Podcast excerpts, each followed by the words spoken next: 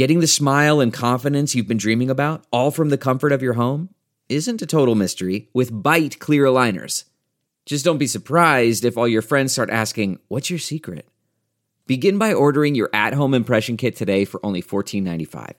Byte clear aligners are doctor directed and delivered to your door. Treatment costs thousands less than braces, plus, they offer flexible financing, accept eligible insurance, and you can pay with your HSA FSA. Get 80% off your impression kit when you use code WONDERY at Byte.com. That's B-Y-T-E dot com. Start your confidence journey today with Byte.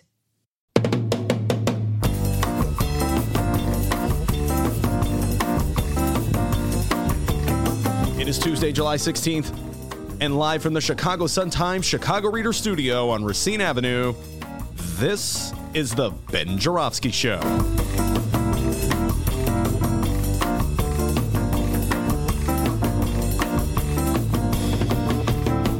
Today on the program, election lawyer Adolfo Mondragon returns. We welcome hosts of the Girl Talk, Erika Wozniak and Jen Sabella. And it's the return of Jerry Brown and Tom Shepherd. Around here, we call them the Southside political know it alls. And now, your host, Southside political know it all, North Side, East Side, West Side, all of the sides. Chicago Reader columnist Ben Joravsky, what are you doing with your hands? I'm playing the air organ. Hello, everybody. Ben Joravsky here. We're calling this Tumbling Dice Tuesday, and here's why. Had a great weekend. We, uh, D, you have a good weekend? Yeah, a few days ago, I had a great weekend. I had a great weekend. I saw a concert, went to Taste of Chicago, saw India.Arie, very good concert, worthy. That's her slogan. She's not the average girl in your video. Uh, that went over your head. Yeah, way over my head. Anyway, uh, yeah, I saw a concert, and then I saw a movie. Saw Wild Rose. Want to tell everybody, pretty good flick. Snow yesterday, but it's not bad. Pretty good flick. Did not want to see Wild Rose. D. I wanted to see Crawl. Do you Yeah, what Crawl that is? sounds like something you'd like. Crawl. Ugh, crawl. Crawl's the one where the alligators get in the house and they're going after people. Are you serious? That's what that's about? Yeah, man, I wanted to see Crawl. It opened last week. I was like dying to see Crawl, but here's the D. How the deal, man. Now, uh, remember you told me that your good friend uh, JGT and his uh, wife Sydney, they just got married and Yeah. you went to the wedding, and you asked me, you know, Ben, you've been married forever. Yeah. Uh, what's the secret to marriage? Well, I'll tell you. Okay, little advice, Oh, wow. JGT, if you're listening. I wanted to see Crawl. I wanted to see really bad, but my wife and her friend wanted to see Wild Rose. So you know what I did, D? I that? cut a deal. Oh, all you go. I said, all right, I'll go see Wild Rose this weekend if you promise to see Crawl next weekend.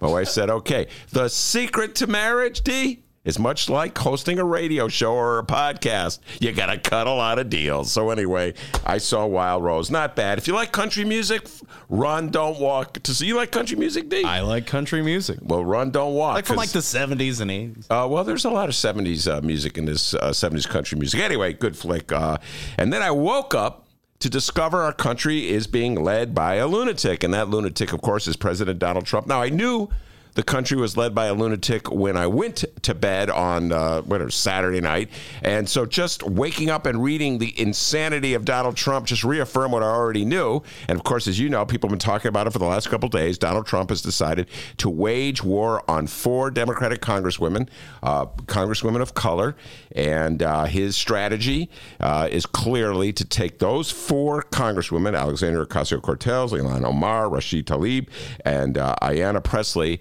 and sort of make them the symbols of the Democratic Party. Okay, and uh, so he pounded away at them over the weekend, saying, among other things, if they don't like this country, they should go back to the country they came from. Uh, overlooking the fact that three of them were born in this country. In fact, I just want to talk about uh, Ayanna Pressley. She's a congresswoman from Boston. Uh, Leah knows her because Leah goes to college at Boston. But before that, she grew up in Chicago. How about that, D? The country she comes from is Chicago, the country of Chicago. She grew up on the north side of Chicago. She graduated from Francis Parker High School uh, at the corner of Clark and Belden. Uh, the Colonels, all right, that's what they're known as, the Colonels. One time I went to a basketball game, a big basketball game. Long story how I got there between Francis Parker and Latin, two prestigious private schools the north side. It was the Colonels versus the Romans. The Colonels were victorious. I think I don't know. It was a long time. For all I know, Ayanna Pressley was in the crowd going, "Hey, yay, wee, wee." So Donald Trump, if she goes back to the country she came from, she's going back to the corner of Clark and Belden on the north side of Chicago. So clearly, Donald Trump was up to no good with what he said. And here's the deal, folks. Donald Trump is uh, either one of two things. There are people who say that he is smart like a fox, and there are people who say he's playing a losing hand. In the smart like a fox category, I have a gentleman who is a pollster. I'm reading his quotes in today's New York Times. A pollster for the Democratic Party named Cornell Belcher. Wow, what a name, Cornell Belcher. He's a Democratic pollster and strategist. And Oh, I love Cornell Belcher. yeah, I know. He's a good friend of yours. Oh, I love his work. Is he from Alton? No. Oh, okay. Uh, Cornell Belcher says he's crazy like a fox, and it only makes perfectly good sense for him to go back to what got him here in the first place, which is driving this racial angst in the electorate. To a certain extent, the electorate already gets that Donald Trump is a racist, and he says racist, offensive things. So, of course, you have to condemn what he says as a matter of principle. Principle. Mr. Belch continu- Mr. Belcher continued. Mr. Belcher's got a great name, doesn't he, D? But from a strategic standpoint, does it get you anything to fall into what he clearly wants the battle to be fought? It's almost like he's picking the battlefield for 2020. So, Cornell Belcher, Democratic strategist, says Trump is crazy like a fox. And I say this I cannot believe that the good people of Wisconsin, Michigan, and Pennsylvania, the swing voters of those states, those key states right there, if those states swing the other way, the Democrats take back the White House in 2020. So I cannot believe that those swing voters, knowing what they know, will still vote for Donald John Trump, will still vote for an openly racist president who makes clearly bigoted appeals to win people over. Cannot believe that, D. Maybe I don't want to believe now. Every time I say something like that, I know the guests come in the studio. What do they tell me, D? They go, Ben, you live in Chicago. Ben, you got to get out of Chicago. Ben, you just hang around with people who all think the same way you do. That's not totally true. Okay. Just a couple weekends, I went to Indiana. Of course, I was hanging around with people who thought like me when I was in Indiana, but still, I was in Indiana. So I'm just betting, at the risk of sounding naive, I am just betting right now that if it comes down to a gamble between American voters going with their best instincts or their worst instincts, the good will prevail. We got a great show today, everybody. Our guest, Adolfo El Dragon Mondragon, the uh, election law lawyer from the Southwest side. Let's see what he has to say about Donald Trump. I got a feeling almost all of our guests are going to disagree with me on this one, D. I think all of our guests, because they have been disagreeing with me on this one from the get go, are going to go, Ben, you're too naive. All right? You believe too much in the goodness of people. And then people are evil and racist and decadent and horrible. And they Oh, wow. love Trump. You're kind of trashing our guests. Well, no, they they don't. believe They just believe people are like that. So we'll Oh, see okay. if they. Uh, Erika Wozniak will be here. Uh, she's the co-host of the Girl Talk. She's from Michigan. We'll get a report from Erika on what uh, voters in Michigan are saying. Uh, and then, of course, the Southside political know-it-alls, Jerry Brown and Tom Shepherd, will be rolling in at 2.30. Jerry Brown has already told me, Ben, the Democrats have got to go with Joe Biden.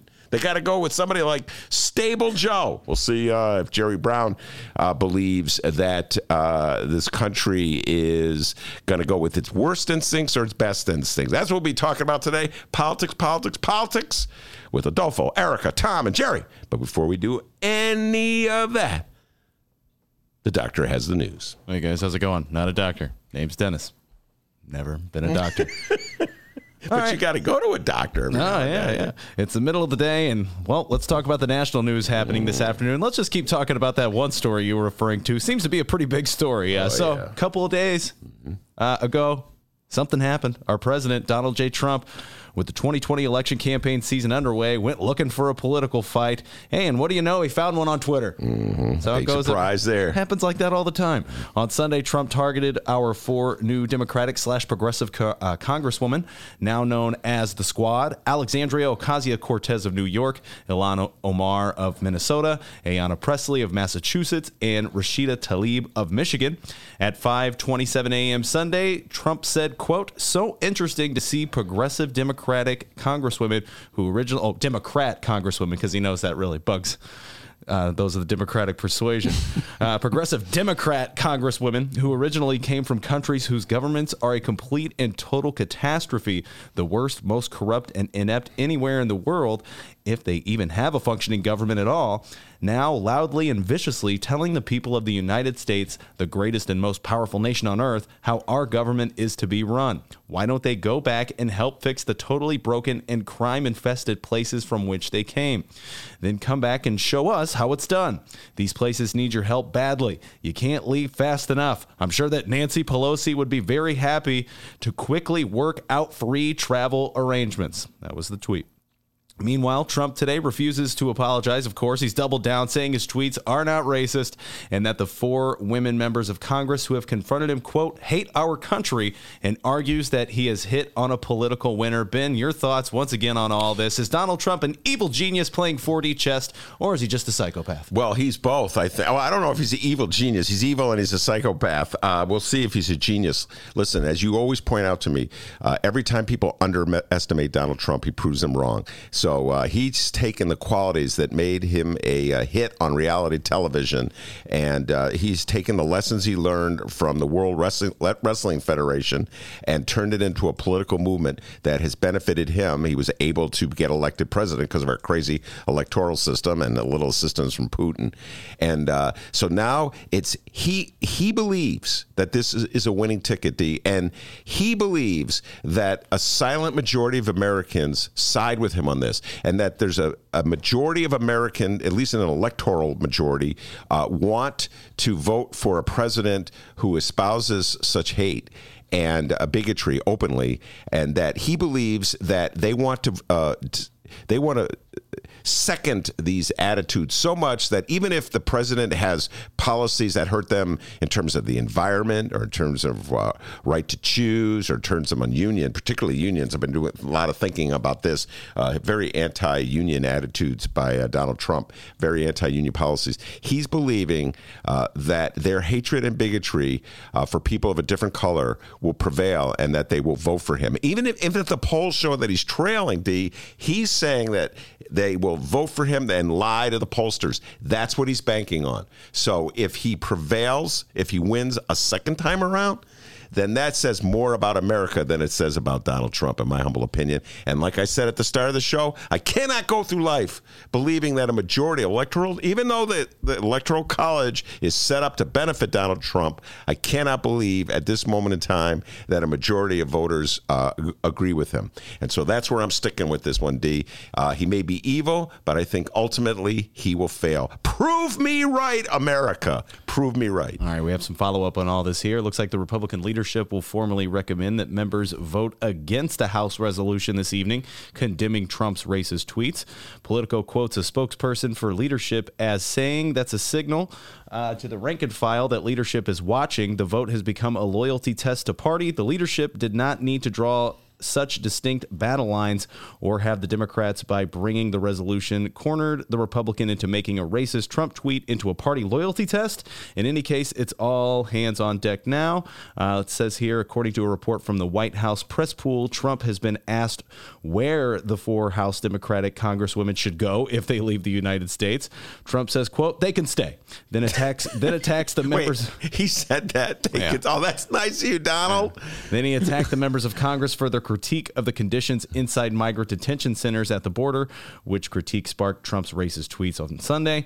Trump accuses the members of Congress of not loving the USA. The members might reply that their whole point was that a great country like the United States can do better uh, than caging children, but in Trump's uh, rubric, criticism amounts to treason. Here's the quote from Trump It's up to them wherever they want, or they can stay, but they should love our country. They shouldn't hate our country. I have clips right here. The most vile, horrible statements about our country, about Israel, about others. It's up to them. Do what they want. They can leave, they can stay. They should love our country and they should work for the good of our country. Well, Donald Trump could leave as well. If you recall that Donald Trump's inaugural address, I went listening to those quotes from uh, the president reminded me, D, how dark and ominous the portrait of the the country he painted when he was sworn in. Even George Bush, uh, baby Bush, who was watching the speech, couldn't believe it. He's like, well, the I forget what he said. He said something like, "This is unbelievable." And uh, so Donald Trump, you know, if if he's allowed to uh, portray America as a hor- horrific place filled with crime and bad people and lousy leaders. You know, why can't Democrats criticize uh, the country? But of course, it's a losing game. Uh, Donald Trump, as uh, you know, he is uh, he he figures, as I said before, that he can only win in this fight. That he is betting that most Americans will take a look at those four women and turn against them. And I keep saying this I think he's wrong. I am betting on good prevailing over bad. And I know that's a risky bet to make, especially from someone from Chicago who's been on the losing side of so many elections. What a loser. so I'm still betting on good. We'll see what our guests say, whether they agree with me or whether they say no, Ben. Evil will always triumph over good. Senate Majority Leader Mitch McConnell. Oh, speaking of evil, he had a news conference today, uh, and he mentioned the tweet. Uh, he said political rhetoric has become overheated. McConnell called on leaders to lower the temperature and raise the level of discourse. Oh, he. But what's what about Trump's tweets? See, that's the thing. Republicans are so afraid of uh, riling up their base, so afraid of confronting Donald Trump, so afraid of a tweet from Donald Trump that they back off and they let him define their party. He owns the Republican Party, and uh, so they're just going to have to follow him off the cliff. Where, uh, well, that's uh, at the Sun Times headline: Trump's bigotry sails over the cliff. The Republican Party will be following him in that fall. More Republicans weighing in on Trump's tweet. Here is Senator and former 2012 presidential candidate Mitt Romney. Mm. I have audio. Let's see if it'll uh, give us stereo audio and it'll sound good. Let's see. Here's Mitt Romney. The President of the United States has a noble and unique role to unite the country and to draw on all people, regardless of their race, their color, uh, their national origin.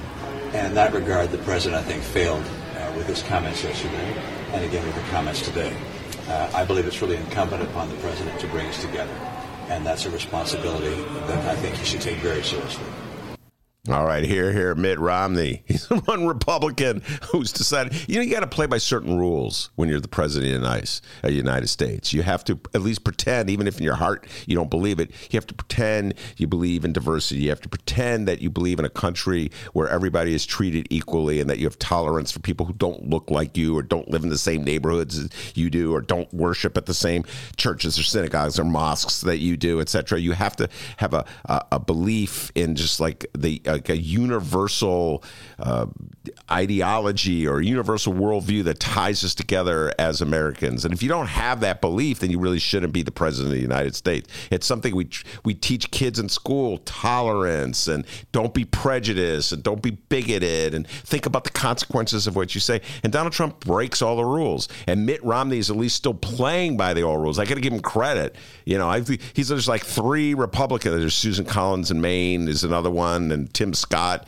in South Carolina, uh, who have been willing to uh, sort of crit- criticize the president. They make it clear they don't agree with the four uh, Democratic congresswomen, but then they criticize Trump, uh, his rhetoric. But uh, whether they will join, uh, you know, a vote, a resolution condemning Trump, I don't know. But it's at least good to see that Mitt Romney will stand up for tolerance.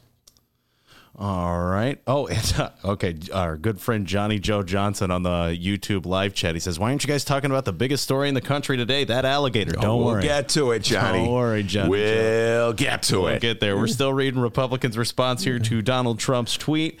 Uh, how about Republican Representative Kevin McCarthy? Oh, California. He right. He weighed in here. He says, "quote Let's not be false about what is happening here today.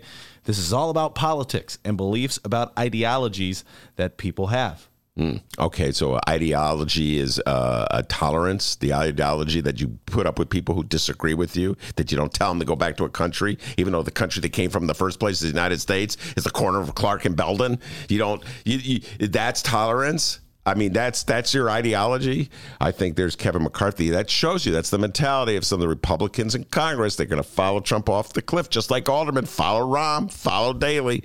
Every now and then, we need a politician who's willing to stand up to his party. All right, and then Kevin McCarthy was kind of grilled by reporters. The question was, were the president's "Go back to your country" tweets racist? Uh, no, says McCarthy. Then he says such changes amount to a cynical political play by Democrats. This is more from their base. This is about politics. He also frames the conflict thus, quote, this is about ideology. This is about socialism versus freedom. He says he will vote no on the House resolution condemning uh, Trump's socialism tweets. versus freedom. Wow. All right. So uh, freedom. So uh, ask McCarthy, is Colin Kaepernick free to take a knee? And still play in the football league? Didn't think so, huh? Yeah, so much for freedom. Now, of course, we'll keep you posted on these stories as today's program rolls along. People, we're going to move on. We're going to talk about what's going on locally. Yes, Johnny Joe, we're going to talk about that alligator. Because coming up after this short little break, we're going to find out what else is news. Don't go anywhere. It's the Ben Joravsky Show. Read the Chicago Reader to get up to speed on what's what in Chicago culture, food arts and entertainment, weekly concert listings, weekly event listings, the environment, travel. I can continue, but you get the point. And for all of you Chicago political junkies, raw weekly columns on real city politics from Maya Dukmasova and our very own Ben Joravsky, The Chicago Reader, free to the public in newsstands throughout the city and online at chicagoreader.com. Read it now and be a more informed Chicagoan.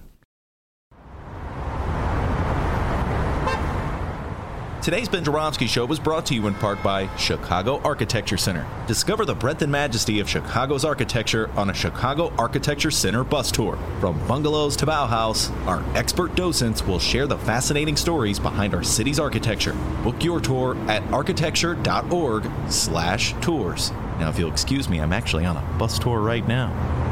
Oh my, look at that wonderful piece of architecture. Did you know that 40% of the people in Illinois opt to be cremated? Well, it's true. And Chicagoland Cremation Options honors their wishes by providing cremation services directly to the general public. Chicagoland Cremation Options provides an affordable, ethical, and easy cremation arrangement whether in person or online. Save thousands and streamline the process by going directly to Chicagoland Cremation Options. It's a family owned business operated by my good friend Douglas Klein. Here's how you reach them Chicagoland Cremation Options.com. One more time Chicago Land Cremation Options.com. The Ben Joravsky Show is supported by the Northwestern Summer Writers Conference. Now in its 15th year, the three day conference held in Chicago features a diverse array of workshops, speakers, discussions, and readings. Learn more at sps.northwestern.edu slash writers.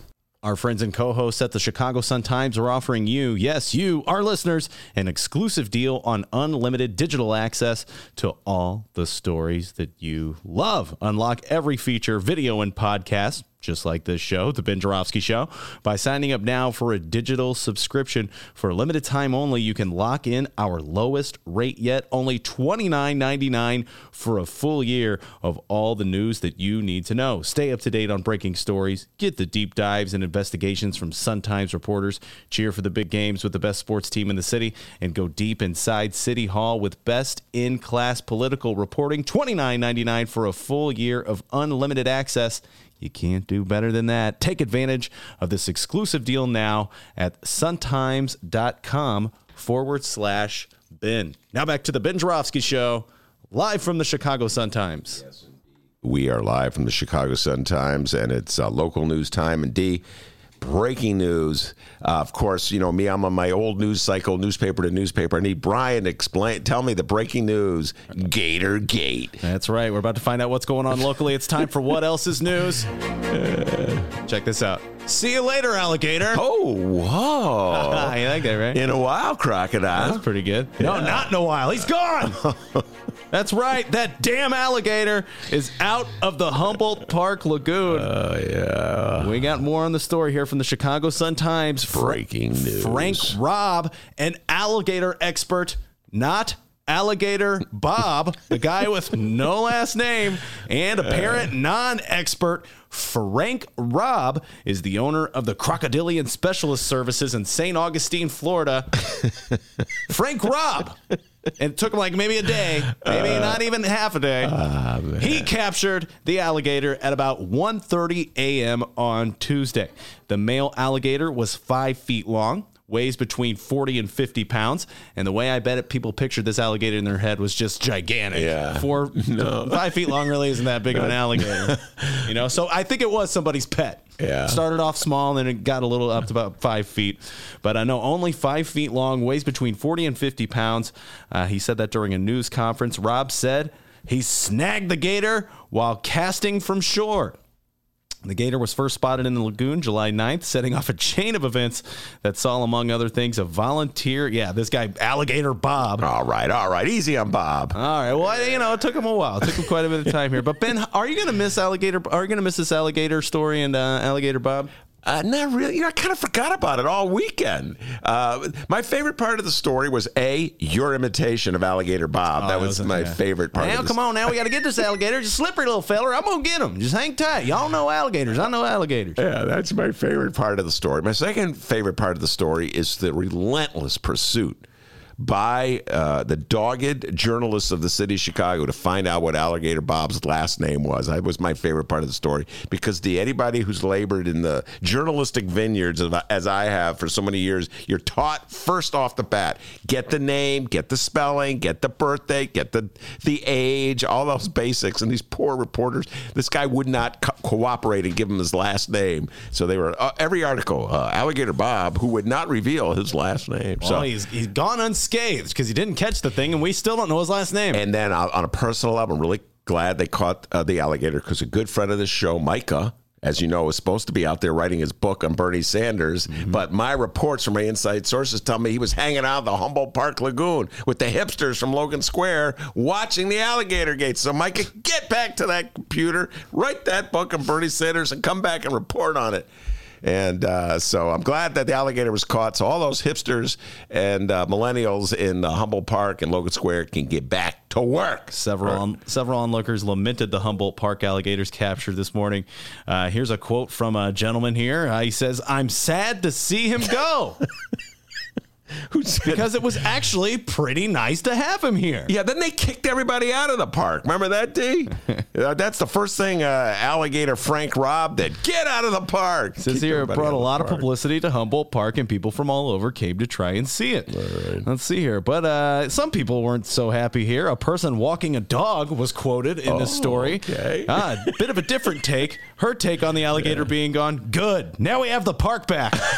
Well, I can understand. Like I said, they kicked everybody out of the park. Like I said, needed quiet. You know, the alley, we need quiet here. And then the papers started getting in on it. Like typical, the newspapers always sternly admonishing us to do the right thing. Come on, citizens, do the right thing. Leave the park. That was what they were saying. Leave the park. So anyway, yeah, they took away the park. That alligator like cleared out the park. I'm telling you, and it was like Looney Tunes between Alligator Bob and that uh, alligator. It was like Yosemite Sam and Bugs Bunny or something. Because he kept setting traps and then he would ev- evade the trap for like a whole week. Poor alligator Bob. And then- Alligator Bob is like Elmer Fudd. And, and then you know Brian, uh, the brains of this operation, the guy who like puts this whole thing together electronically, he knows all about computers and stuff. He came in there was trash talking Alligator Bob. I came know. up with a nickname for Alligator Rob or whatever it was. It was- I was like, come on, man, not so hard on Alligator Dude, Bob. come on. Oh, alligator dumbass. Like, whoa, hey, come on now. He threw him into the lagoon. You don't say threw him under the bus. Threw him into the lagoon. And That's apparently he did it. Uh, it was pro bono work from Alligator Bob. All right, so you know, Somebody on. paid for uh, Alligator Rob. I, I'm almost positive. Somebody Oh, yeah. fly him up here. Yeah, because it worked and he got it done. So yeah, someone paid this guy. Uh, let's see here. So um, yeah, I think that's about it here. Oh, we got Johnny Joe weighing in on the YouTube live stream chat. Hey, his real name's Alligator Robert. no last name. Yeah, that's pretty good. Yeah, Robert, Mr. Robert, just call him Mr. Robert from now on. Uh, anyway, so yeah, I'm glad they got the alligator. The stories. I'll tell you who's on that. Jen Sabella, who uh, is uh, one of the co-hosts of Girl Talk and uh, editor of Block Club. They've been riding Alligator Bob and the, the alligator like it was a horse. They've been selling T-shirts. They've been you know regular coverage on it. She it, she won't be able to make the show today. She said because she's got to bundle all the T-shirts in the boxes that they've sold for it. So good for good for Block Club. You know what I'm? Saying? If it's good for them, it's good for the city of Chicago. So there you go. I'm glad the alligator was in the lagoon. So there you are. Just like that, you're now in the know of what's going on locally. Yeah. Slow news day. And now you'll have an answer the next time someone asks you, hey, what else is news? Let me tell you something that uh, Alligator Bob, Okay. Alligator Rob, and Tony Joe White, singer of uh, Polk Salad Annie, boy. Gator Got Your Granny. They all agree you did a great job. Give yourself a raise. Take it out of petty cash. We got Adolfo El Dragon coming on when we return. But we got to get down to business. Did you know that 40% of the people in Illinois opt to be cremated? Well, it's true. And Chicagoland Cremation Options honors their wishes by providing cremation services directly to the general public. Chicagoland Cremation Options provides an affordable, ethical, and easy cremation arrangement, whether in person or online. Save thousands and streamline the process by going directly to Chicagoland Cremation Options. It's a family owned business operated by my good friend Douglas Klein. Here's how you reach them Chicagoland Cremation Options.com. One more time Chicago Land Cremation Options.com.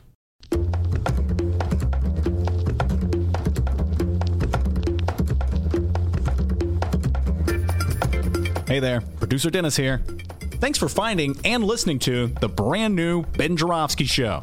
All right, so here's how this works. The Ben Joravsky Show live streams on the Chicago Sun-Times YouTube channel Tuesday through Friday, 1 until 3 p.m. Once the show is over, you can listen to the replay on our YouTube channel, or we throw it online for you to download by 4 p.m.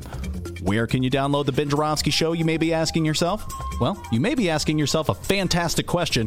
You can find previous Ben Joravsky shows and guest interviews through several outlets the Chicago Sun-Times Online, chicago.suntimes.com, the Chicago Reader Online, chicagoreader.com, and wherever else you listen to your favorite podcasts Apple Podcasts, Google Play, pick one. Just search for The Ben Joravsky Show. J O R A, V as in victory, S K Y. So let's recap. Tuesday through Friday, 1 until 3 p.m. Live streamed on the Chicago Sun-Times YouTube channel and downloadable by 4 at chicago.suntimes.com, chicagoreader.com, and wherever else you listen to your favorite podcast. Yes, the Ben Joravsky Show is back. We're live and downloaded. Tell your friends and enjoy the rest of the show.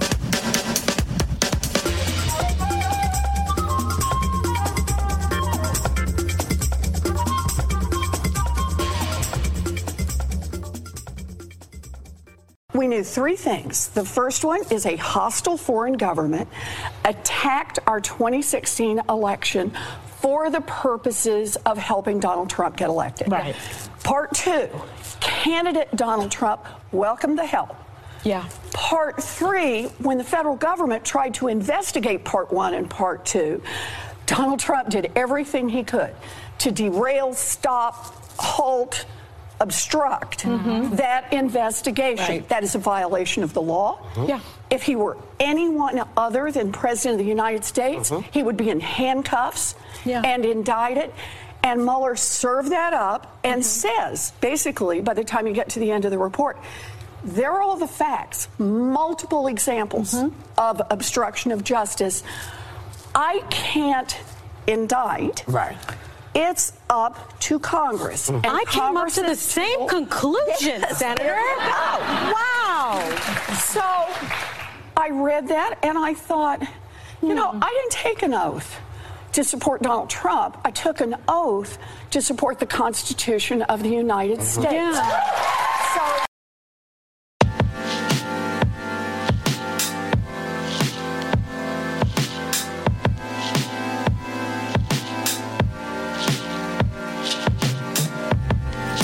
Commercial break over. Welcome back to the Ben Joravsky Show. Yes, indeed, we are back. Uh, Adolfo El Dragon Mondragon, our election law expert, our Southwest West Side political uh, politics expert, our Ed Burke update expert, uh, and also our Trump expert. The man wears many hats. And by the way, we're going to be talking about music. The guy knows a lot about music as well classical music, uh, rock and roll music, soul music, Everything, folk man. music, Mexican music, all kinds of music. It's, uh, and uh, but we're not going to talk about music. Uh, we're going to be talking about politics. All right, Adolfo. First of all, welcome back. Thank you. And uh, uh, first question right off the bat: Donald Trump. I know you've been following it. Uh, is he uh, crazy like a fox, or is he just a racist lunatic? He's a racist lunatic. He's just a stupid motherfucker. That's what he is. Okay, yeah. Let's just go in there. Uh, well, you know, I'm, I'm going to uh, play devil's advocate with you, Right. and I'll give you the crazy like a fox uh, spin on it, and I'm going to read from a quote from a New York Times article that quotes. Hold on, let me find. I just read the quote too. Uh, it quotes a Democratic consultant, so this person's of the Democratic persuasion, Right. And uh, got the uh, bizarre name of Belcher. Not making that up. Right. And he says he's crazy like a fox, and it only makes perfect sense for him to go back to what got him here in the first place, which is driving this racial angst in the electorate. To a certain extent, the electorate already gets that Donald Trump is a racist, and he says racist, offensive things. So, of course, uh, you have to condemn what he says as a matter of principle. But from a strategic standpoint, uh, does it get you anything to fall into what he clearly wants, the battle to be fought on? It's almost like he's picking the battlefield for 2020. Your thoughts on what Mr. Belcher had to say? yeah, I think that makes him out sm- to be smart when it's generally just basically a gut instinct that he goes with. I think that Trump is an idiot, and I think that he has, um, he has self confidence, immense self confidence in himself, and therefore, whenever he thinks that he has a good reaction, he goes with it. And like gambling, when you put all your chips in on a number, sometimes you hit, and then you seem like you're fucking, you know, the wizard at the craps table or whatever. And when you don't, you crap out big time. And I think if you look at all his plays, it's like if you went to the casino, most of the time he loses, and very few times he's ever won. That's a very good Yeah. point. Right? Yeah. So when he wins at the table, you know, everyone lauds him. Oh, look, he won. You know, he won big. He oh, he's such a genius. He's playing this, you know, 3D chess or whatever. You don't know how many times I've heard that from smart people. I, wh- which You part? know? The 3D chess part? The, oh, he's so ahead of us. Yeah. He's just like, I'm just like, dude, the emperor has no clothes. yeah. Yeah. You know, and I think um, that's what appeals to a lot of people. I think the fact that um, he has this immense bravado, he has this uh, immense self confidence. I have a friend I went to Yale with, Okay. immensely smart guy, really successful lawyer. And when I met him in college, he's from Tennessee. He was a Southern Democrat, uh, but he loved Huey Long. Okay. Okay. So you know that that could go into the extremes Huey. Long, the great politician for Louisiana. And uh, years later, connected with him again. This is the guy who got um, what's his name? Uh, Wesley Snipes um, out of the tax fraud stuff that the government had against him. Okay. Okay. Wow. So really this bright. Your friend? Yes, this is my friend. He got name is- Wesley Snipes His off? name is Robert Barnes, and in fact, he became a little bit famous lately because, well, he's been doing a lot of conservative stuff lately. But he also bet on the presidential election. He bet he went to Europe and he bet huge on Trump, and he won tons of money. I think you told me about this Yeah, guy. So he yeah. made money. Well, good for you, Barnes. You're the only one who Right. profited from Trump. But I knew this guy as a very liberal Democrat, Yeah. and now it seems to me that he has a very strong libertarian left wing, Mm-hmm. left streak in him, but he also has this immense conservative thing going on now that he he rationalizes that still being part of this Huey Long type of thing. Okay. And he loves Trump. And what he loves about Trump is that he's immensely confident in himself. So, um, about a year and a half ago, this guy came in, Barnes came into um, Chicago to do an, uh, an argument before the Seventh Circuit Court of Appeals for some former colleagues he has in Wisconsin. A very good case, actually, a civil rights case. A, a prisoner got beat up and died and stuff like that. And so he went and gave this awesome oral argument. I mean, the dude is brilliant. you, you were there. You watched. I it. was there. I watched it. But beforehand, he told me afterwards. He told me as we were having beers that beforehand, what he was doing is he was channeling his inner Trump, and he wanted to go out there, you know, like fearless and shit. And I think that that's what people love about Trump. That right or wrong or whatever, it just shit slides off of him because he just keeps moving forward. He doubles down on his, it, it, you know, idiot moves and tries to make them look like wins. All right, well, let's just think about this in terms of uh, as a gambling, uh, as a, as a man um, playing odds uh, and playing a, a game, a poker game, A game of chance, Okay, yeah. so it, it our system, our system of government, we don't have a real uh, democracy. Actually, not a poker game because that takes skill. But a game of chance. Let's say Our game of chance. some- all right, so know. all right, so follow uh, and a game of chance. It's crap. So follow me on this. Our system, which it's not straight up d- democracy. We have this crazy electoral college system uh, that works to Trump's advantage. He knows starting the game when he's rolling the dice that I forget how many number. I used to know this by heart. A certain number of electoral uh, voters are with him automatically. right. There's no way Alabama's going to go for anybody but Trump. Mississippi and uh, Arkansas, et cetera, Oklahoma, etc., and so forth. Wyoming, Idaho. So you put that in one spot. So then it comes down to uh, uh, like like five or six swing states. Right. And his gamble is that his bravado and his open uh, appeals to prejudice and bigotry will prevail with swing voters in Wisconsin, Pennsylvania, and uh, where is what is the other third one? Uh, Michigan. He's that's his gamble, Right. And it uh, worked in 2016. But it worked for because it, it was like a perfect storm of stuff that worked. I think that if you replay that 10 times, he craps out like seven of those 10 times. I think that he won because not only did he have his game tight in terms of this bravado stuff and but what helped them is a little bit of the Russian stuff. I don't put too much weight oh on my God, I put a lot on the Russian stuff. We could talk about more, that more day. than that is that the Democrats insisted on a, a very unpopular candidate because it was her turn. It was her turn. And so even though they and they they got lazy, they didn't go to some place because it was her turn. It was her turn. By the way, I I've been going around on my uh, apology tour, my "You Were Right" a tour. Hell yeah. Okay, But you know those Clintonites are still they hate Bernie. The women Clintonites hate Bernie with a passion. I see it all over Facebook. Well, okay. They hate him just as much as they hated Obama when he won, but then they quickly changed the tune on Obama once he became I don't believe the. Um, uh, okay, and this is where the Russians come in. I do not believe. I, I've lived through both campaigns, obsessively following them. 208 when Hillary lost to uh, Barack Obama. 2016 when Bernie lost to Hillary. The uh, passion the, of Hillary voters who uh, regarding Obama faded quickly. But they hated him. Well, They hated but, him. th- but it faded, and it faded. I think for two reasons. One, uh, Obama and Hillary were sort Team- of cut from the same cloth. team of rivals. He Yeah, brought her in. He said, right, "Okay, I'm brought her in immediately, and she. I don't know if you remember this. She had this uh, big speech in front of a huge crowd of people, and she he stepped back and allowed her that cut moment. deals, dude. They cut they cut they deals. cut he was going to pay off Yeah. her debt and all that stuff. Uh, and and very important, the Republican, uh, the the the um, Russian hackers did not get into private emails of the Clinton campaign and the Obama campaign to reveal the mean, nasty things they said each Oh, other. And you know they said it about Oh, each other because it's private email. And in 2016, the Russians were able to inflame those rivalries uh, between Absolutely.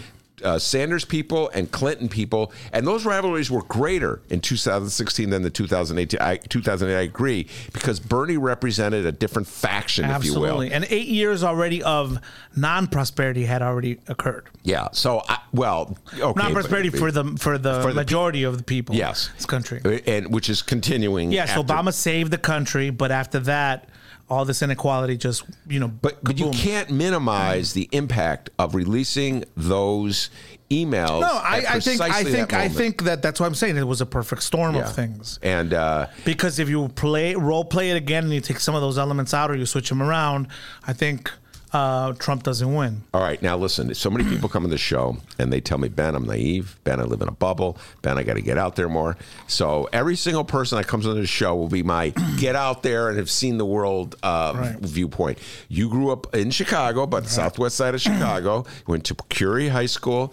Uh, you still live on the southwest side. How popular is the Trump rhetoric uh, in your neck of the woods? It's not very, but there are elements of conservative p- people within the Latino community that buy the Trump stuff.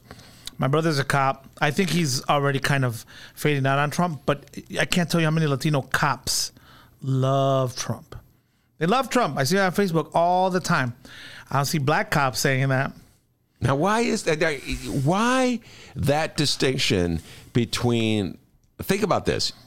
Uh, you just think about this. They're both cops. They're both from Chicago. They both deal with the same set of realities in Chicago. When they go out in the streets, they're facing the same challenges uh, as everybody Because else. we got it better than blacks, dude. On the hierarchy, we're just a notch above them, and therefore we don't feel it as much as black people do in terms of discriminate. We get discriminated all the time. Don't get me wrong. Our world is full of discrimination, but it is not entirely consumed like it is a black person's life. From the from from birth through on when if you're black your whole world is about racist institutions racist attitudes everything. If you're latino you got a little more wiggle room you know? Mm-hmm. And if you're light skinned you know i mean if you're light skinned black you couldn't pass so much but if you're light skinned latino you could you know if you're white essentially you know you could get by very well.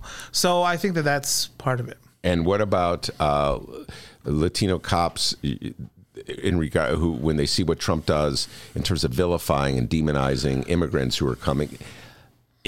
Many of them are probably Mexican American, Yeah. and, the and their he- parents were the same people that he's denigrating. But So- somehow they rationalize in their head, Yeah. well, no, the people that came in my parents' generation was different. They worked hard and blah blah blah. These people were, you know, no good. These people are, you know, malatrucha, you know, from El Salvador, MS gang members and all this other bullshit. So they rationalize it in different ways. I think that that's the that's what they do you know like oh these are not the same kind of immigrants that were coming 30 40 years ago those came to work these dudes are you know fleeing gangs and you know all they come here is to you know collect the welfare check and all this other bullshit And you know, it really is because the reality, as I see it, people again, oh Ben, you're from Chicago, but in Chicago, as I see it, immigrants who come to this country from take your pick of Mexico, El Salvador, whatever, hmm. are like the best citizens. Right. We got. You know, I mean, I can't think, Think about it. I don't think of it as a problem. It ever, never, it never dawned on me that anybody would think it is a problem. It's beyond me but it's um it's that rationalization that you have to make whether you're white or whether you're conservative latino a cuban conservative cuban or conservative conservative mexican or whatever. Oh they didn't do it the way we you know did it. We we worked for it even though you know whatever. It's all a bunch of bullshit. Yeah, and it uh, and Donald Mm-hmm. Trump plays into that, oh totally. And So I think you were talking uh, to Maya last week about how, you know, what do you have to do to win this race? You know, either I think she said something about um, either you have to figure out what's the common denominator between all these Trump lovers, right, across the board, or you uh, you know you go register like tons of people and Yeah. beat them out, right? It could be a combination of both things or whatever, right? But I don't think you really can, if you look at it in terms of finding some common denominator. I don't see any common denominator that's gonna convince a racist all of a sudden, you know, to go against Trump. But I think what you have to do is you have to expose him for the phony or fraud that he is to the base, or you have to expose him as a weak. He no longer is this invincible guy to them. So you have to strip him. The emperor has no clothes. Basically, you have to take that message to the Trumpists because they like him because of his bravado. Then show him that he's a weak, lean fool, mm-hmm. right? That he isn't this smart, you know, motherfucker who you know shaft like whatever dude, right? Then that's what you gotta do. You gotta, you gotta, you gotta bully the bully in front of them. And then what happens when you bully a bully in front of all his, uh, all his supporters? They're just like, oh, dude, you know, and they walk away. You either you either got to do that, or you got to demonstrate to them why this dude is a liar because they believe him. They believe him all the time. You could show them and tell them how he lies, and they're still like, I don't care. That's a bunch of lies. I believe him. yeah, Show them how it hurt them in their pocket, all these policies and stuff, and then you'll see these people. Well. I um, I have to say that uh, I wrote down when you were talking about Democrats and their and their view of Trump. Democrats are so psychologically scarred still from 2016. So many Democrats I know because I come in the show, I talk Right, to them, right. and they just they they're almost like in a fetal position. You know, like, we're gonna lose. You know, you know this is fatalistic attitude, and uh, uh, because they they view this is I think embedded in what this fellow Belcher, what a name, uh, was saying uh, that whenever Donald Trump does something outrageous. It's like wow, he's you know what I mean. Right. He's that's he knows exactly what he's doing. He's playing into the crowd. But you said that you used the right word, fatalism, and fatalism means that, that basically you've already decided to lose. And I, I think you're right. I think Democrats like Pelosi are playing to lose. People who tell you that Biden's the guy are playing to lose. And we have some people coming in this uh, who are uh, Biden supporters. They're the same people who were telling you that from the beginning. They're changing the story on Bernie. Bernie's a ni- in the beginning. Bernie's a nice guy, but he has no chance. Oh, now he has a chance. Bernie's a nice guy, but you know what? It's it's Hillary has all this you know experience. Blah blah. blah. Yeah. Oh shit. Oh, Bernie's been doing. You know. Uh, Bernie can't win. Bernie fucking can't win. That's it. No, he can't win. He can't win. He can't win. And then, oh, it's your fault, Bernie, that Trump won yeah. you know that that's that's that was the rhetoric and that's the same thing with biden it's going to happen you better vote for biden biden's the only one who could win Bi- biden barely won and he lost against trump because you people wouldn't vote for biden that's the bullshit that's going to happen no bernie bernie would have won bernie is still the only one who could probably beat him All right. and i'll tell you another thing in terms of my thing about what you got to do to beat trump Yeah. you have to be a candidate that is able to fight back in terms of avoiding being buffooned or uh, ridiculed with a nickname. And I know that sounds stupid and not academic or whatever, but you ask Lying Ted, you ask Little Marco, and you ask Crooked Hillary if those nicknames didn't fuck them up. Yeah, but he's got nicknames for everybody. He does, but some stick, and when they get traction, that's it. He owns you. And right now, I'm sorry, I like I like Elizabeth Warren, but that Pocahontas is so denigrating. She is so fucked up with the Po- Pocahontas. He owns her, just like when he was talking about Hillary and getting schlonged and all this other stuff. Dude, he owns her. Once he starts, once he has traction with a nickname and he starts denigrating you with it, and people laugh and all that other stuff, that's it. He fucking owns you. So right now, Elizabeth Warren is out in my view. Um, who's the other one that's already burned? Joe Biden with Creepy Joe. That's it. Buttigieg is Buttigieg is is his name is begging to be ridiculed, Yeah. and it'll stick. The only people right now that I see from the top five Yeah. is Bernie, who's been able to um, not have a nickname stick to him, and Kamala Harris. But we'll see. She likes to tussle, so she might give back. She might be able to stand up to Trump. But if he finds a nickname for her, forget about it. It's done. Mark my words. It's a stupid little thing. It's a non-academic thing, but. It's how- it's, listen. it's it speaks to people. Once he, he has a name and he figures it out, that's it. All right, You're you know burned. what? I'm gonna. Uh, we we got to keep this tape, the uh, D, because uh, we have uh, Sergio coming on the show this Friday, and he's a wrestling expert. The guy uh, he has a, a podcast. Sergio Mims. Uh, no, no, different Sergio. Oh, I was gonna say. And um, and so, uh, and and it, I, I always throw to him. How do you deal with Trump? Because he studies wrestling. He studies mi- mi- mixed martial arts. He studies Well, think about fight. it. It's the art of, of wrestling too. You vilify some guy with the, with a nickname and stuff.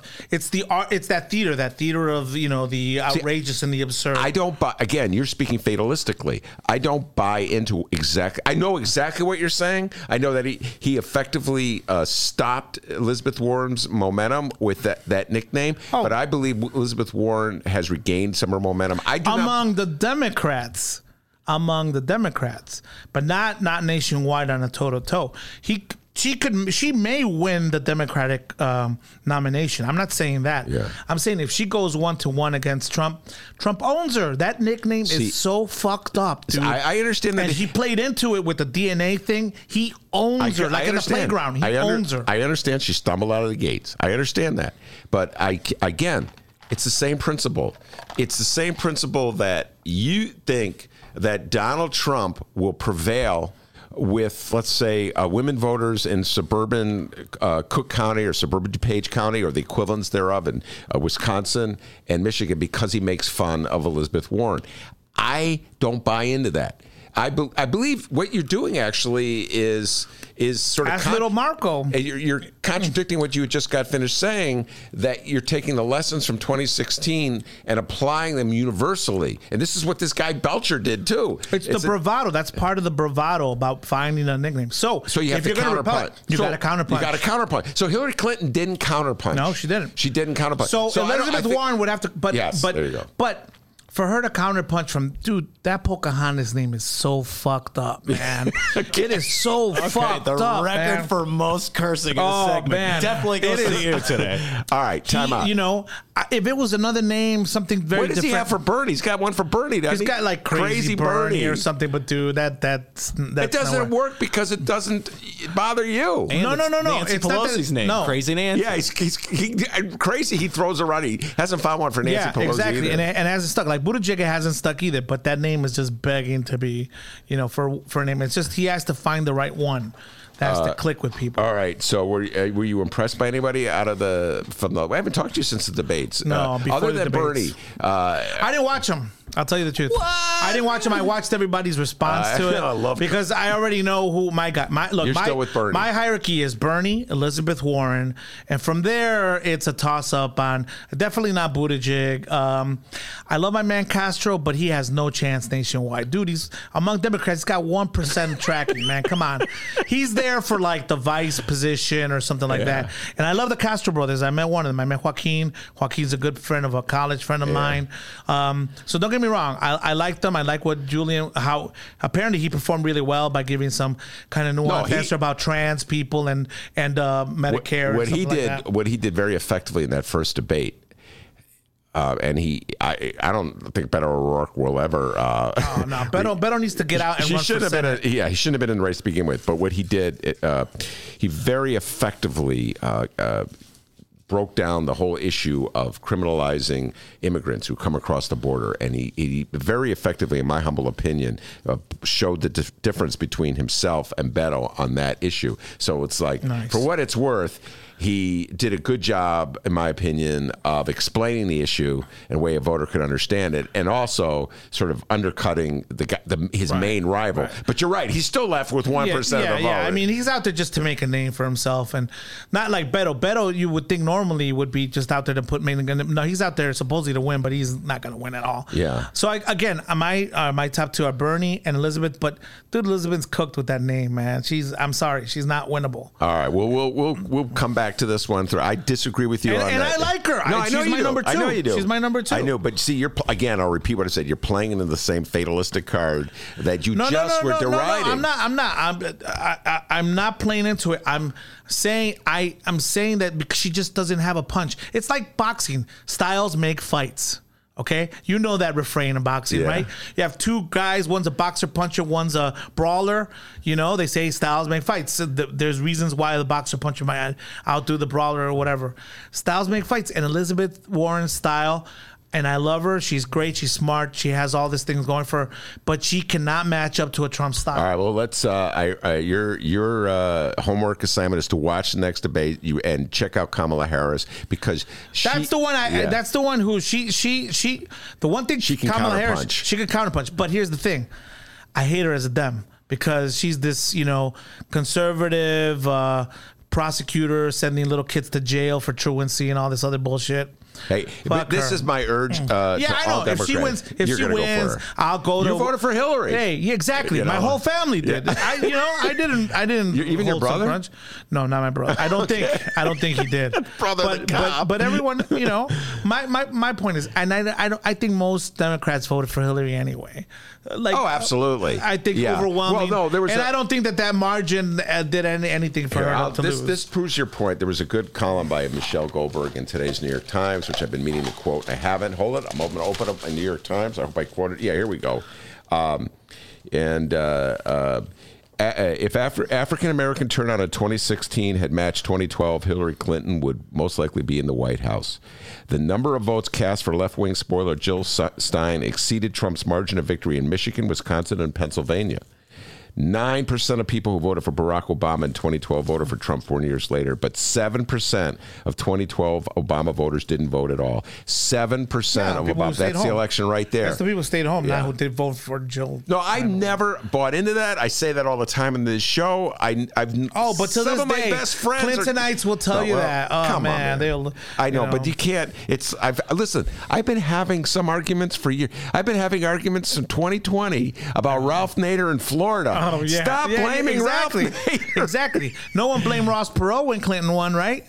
In fact, oh, that now that's my other thing. Uh, you know, I- no one blamed his ass, I, uh, right? I was just I was just reflecting on this. I had to give a public apology to Kitty Kurth. I did that on the show. The we uh, the bonus segment. Kitty Kurth. This is ancient history. Okay. Was supporting Paul Tsongas in 1992, and uh, she was.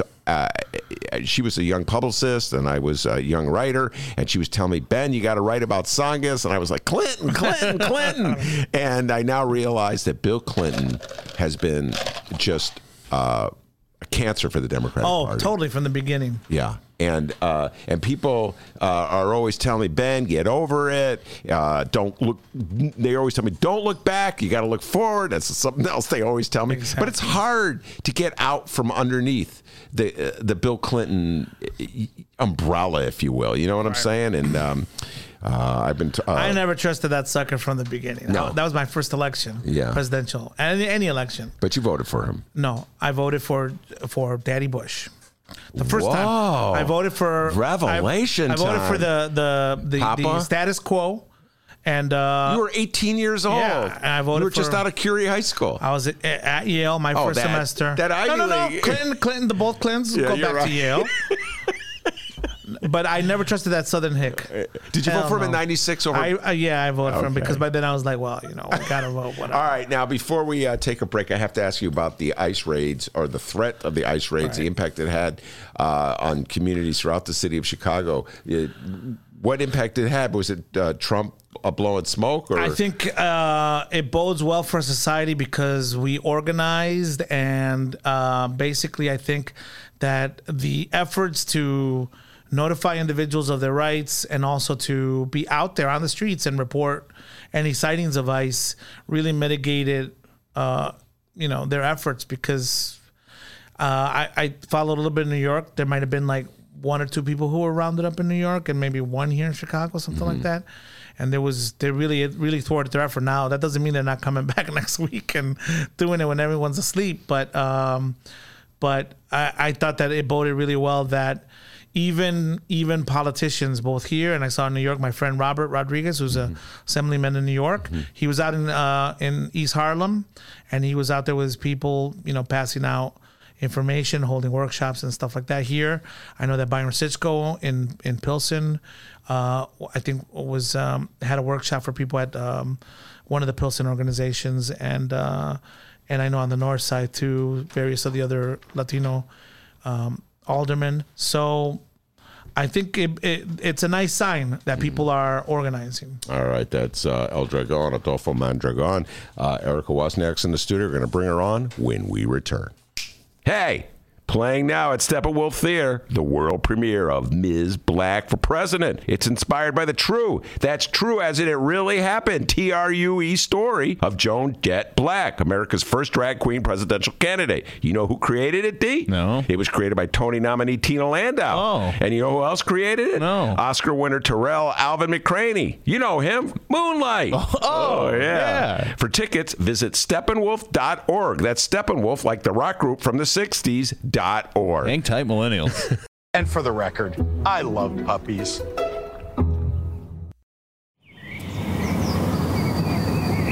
Today's Ben Joravsky Show was brought to you in part by Chicago Architecture Center. Get to know your city on one of Chicago Architecture Center's 65 walking tours. Hear the unforgettable secrets and stories behind Chicago architecture from our expert docents. Book your tour at architecture.org slash tours. Now, if you'll excuse me, I'm actually on a tour right now. Oh, wow, look at that building! Get a special discount for Illinois residents from July 15th to August 15th. All Illinois residents get 50% off select walking tours. Visit architecture.org slash IL dash resident. Today's Ben Show is brought to you in part by Green Element Resale. It's located at 6241 North Broadway, and people, it's amazing. Furniture, appliances, lamps, books, clothes, electronics. It's a thrift shop, but it's the only thrift shop in Chicago that helps bring you the Ben Joravsky Show. So if you're ever on Broadway between Granville and Devon, tell them thank you and go check out Green Element Resale, 6241 North Broadway, and find more information at greenelementresale.com. I've seen a whole lot of catfish, some turtles. Uh, no gators yet, though. All right, everybody. Hour number two of your Ben Joravsky show.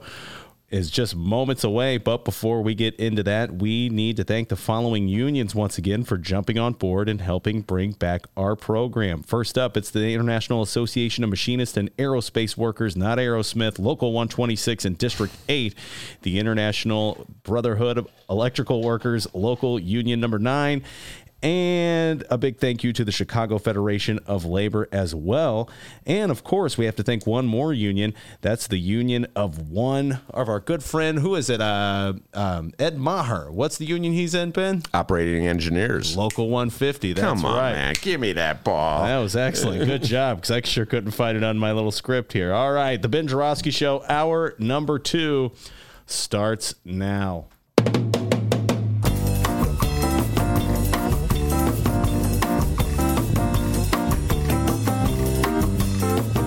It is Tuesday, July 16th, and live from the Chicago Sun-Times Chicago Reader Studio on Racine Avenue, this is the Ben Joravsky Show.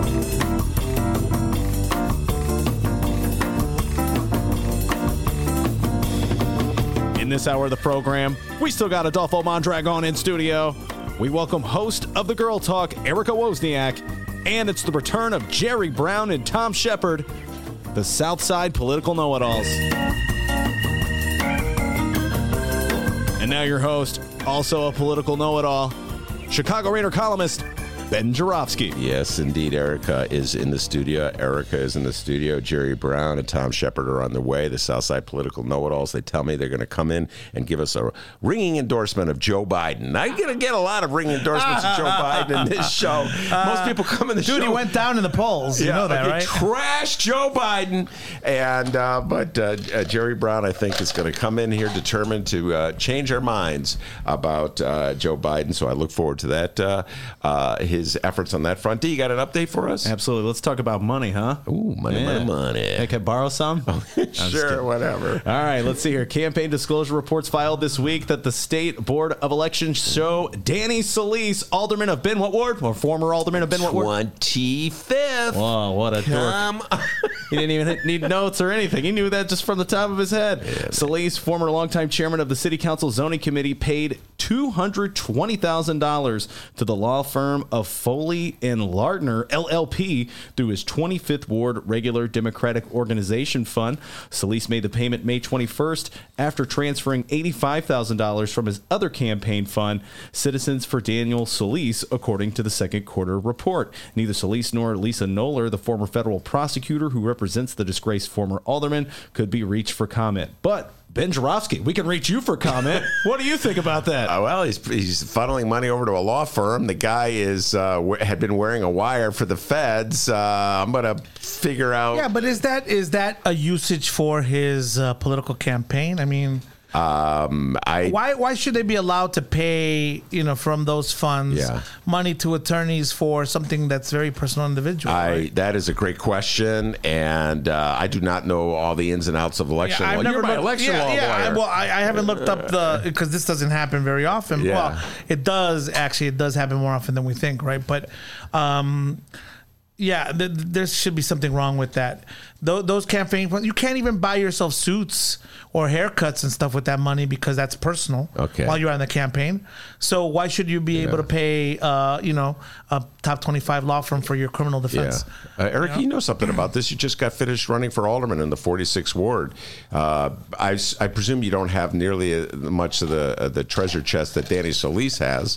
uh, but d- uh, do you know do do you know what the rules are regarding what you could do with leftover money? Listen, I, I still have a little. Well, first of all, my name is Erika Wozniak. I am a Chicago public school teacher. Uh, but I, yeah, in my recent run for alderman, I have a, a little bit of money left over. Uh, thank goodness I didn't have to go into any debt to run for office, and that's why we need campaign finance reform.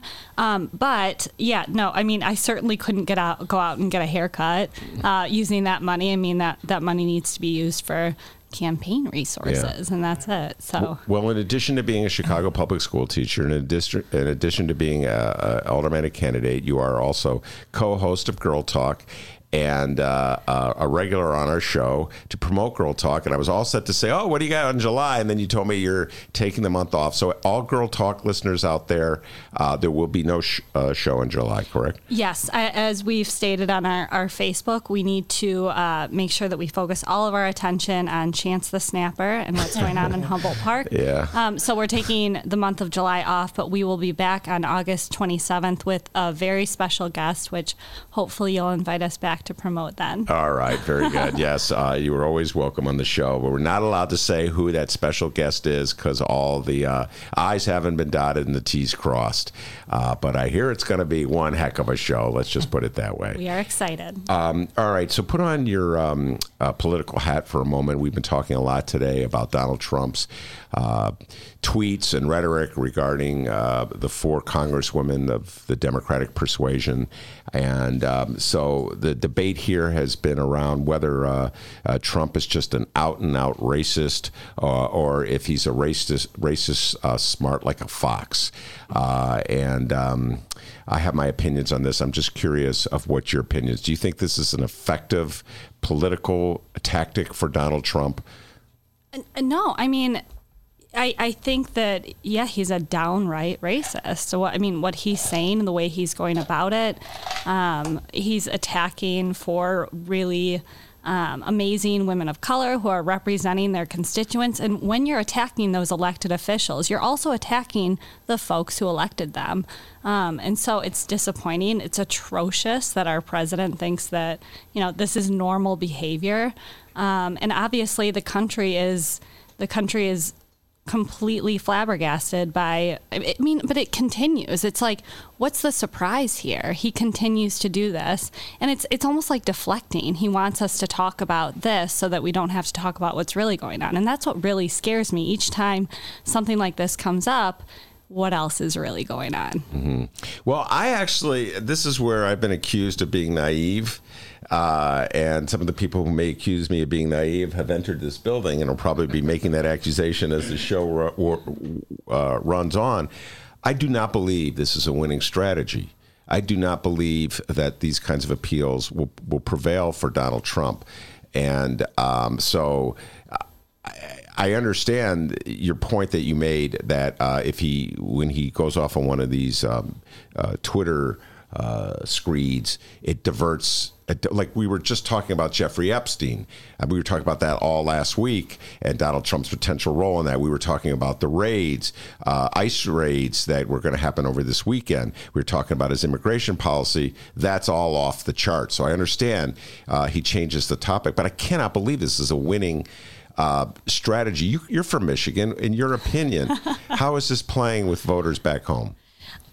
I mean, I, I think that they also think it's atrocious. I think anybody who is uh, a human being who really cares about what's happening um, in our country cares cares more about you know treating our elected officials with respect. Uh, which I mean, of course, I'm saying that as I'm saying you know that Trump is a complete racist. So I don't I don't know. I I think that in Michigan, I mean, my parents are in Michigan. Hi, mom and dad. Um, they, they they're they're unhappy with it. Um, have you seen Knock Down the House? Yeah. Yeah. I saw it when it came out. I was at the Davis Theater. The director was there. Which, yeah, I talked about it a lot. That's the documentary. It's on Netflix now, folks. You can see it. It's about four different candidates, not just Alexandria Ocasio Cortez. She's sort of the focus of it. Yeah. Uh, but anyway, your your thoughts? Well, I think that that that that documentary really illuminates what the what Alex AOC's uh, path to victory was, and I think that it really shows um, how she got people mobilized. It shows why people wanted to vote for her. It shows how you know people are ready to go up against those who are you know with the machine, whether that's in the Democratic Party, whether that's in the Republican Party, and I think that Trump was also elected on part of that as well. That people are sick of the status quo and people are ready for you know somebody new. Um, but that that documentary, I bring it up because it, it just it really speaks to the path to victory for women, um, and especially women of color. So I think that's something that you know everybody who's out there listening, if you haven't seen that, I, it, within the first 30 minutes, just being a woman candidate, I was really moved by it, and uh, and I think that it's an important watch for anybody who hasn't seen it. Well, yeah, the I don't know if we talked about this the last time in the show. I can't, I just can't remember. But there's the opening scene in terms of Alexandria Ocasio Cortez, where she's applying makeup and she's talking about how different it is uh-huh. like, for a, a, a, woman running for office and as opposed to a man running for office because the the woman has to prepare her look Yeah. before she goes out and like a guy, and then they show. Cowley, who he ran against, or Crowley, who she ran against, and the guy looked like he hadn't combed his hair or anything. Like looks like me, actually. Yeah. Uh, And but- you and I, I mean, we spoke about this a while ago, right after my campaign, uh, or our campaign, I should say. But that was a that was a huge thing uh, for for our campaign was what I was wearing, what colors I was wearing, how I was wearing my hair, how I was wearing my makeup.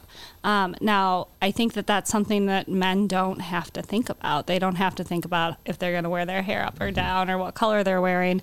Um, maybe in a sense, but I, I've never been a, a male candidate, but I know what it's like for a woman candidate. And yeah, within those first 30, 30 seconds, she's saying you have two looks if you're a man. You have all of these different, you know, possibilities if you're a woman. And that, you know, that was something that was that was difficult for me just in the sense that I'm used to being myself and wearing my makeup how I like it and wearing my hair the way that I like it. And it's it's perfectly fine. Those are very unsubstantial things at the end of the day, but um, you want to feel like you're being yourself. And I, I, I think that, you know, there's women who led with being themselves and, and I think that that's, you know, really powerful and obviously uh, Alexandria was one of those folks. Yeah, in that uh, again in that documentary, there's four candidates. Only one was victorious. They were all running. Uh, I think there was one a senatorial candidate uh, in uh, uh, West Virginia who's running in the, the prim- a primary there. There was a congressional candidate in St. Louis who was running in the Democratic primary, and then there was a woman running in Nevada. Yeah. uh, I think for Senate, and uh, they they were all total underdogs. Uh, Ocasio Cortez was the only one who prevailed.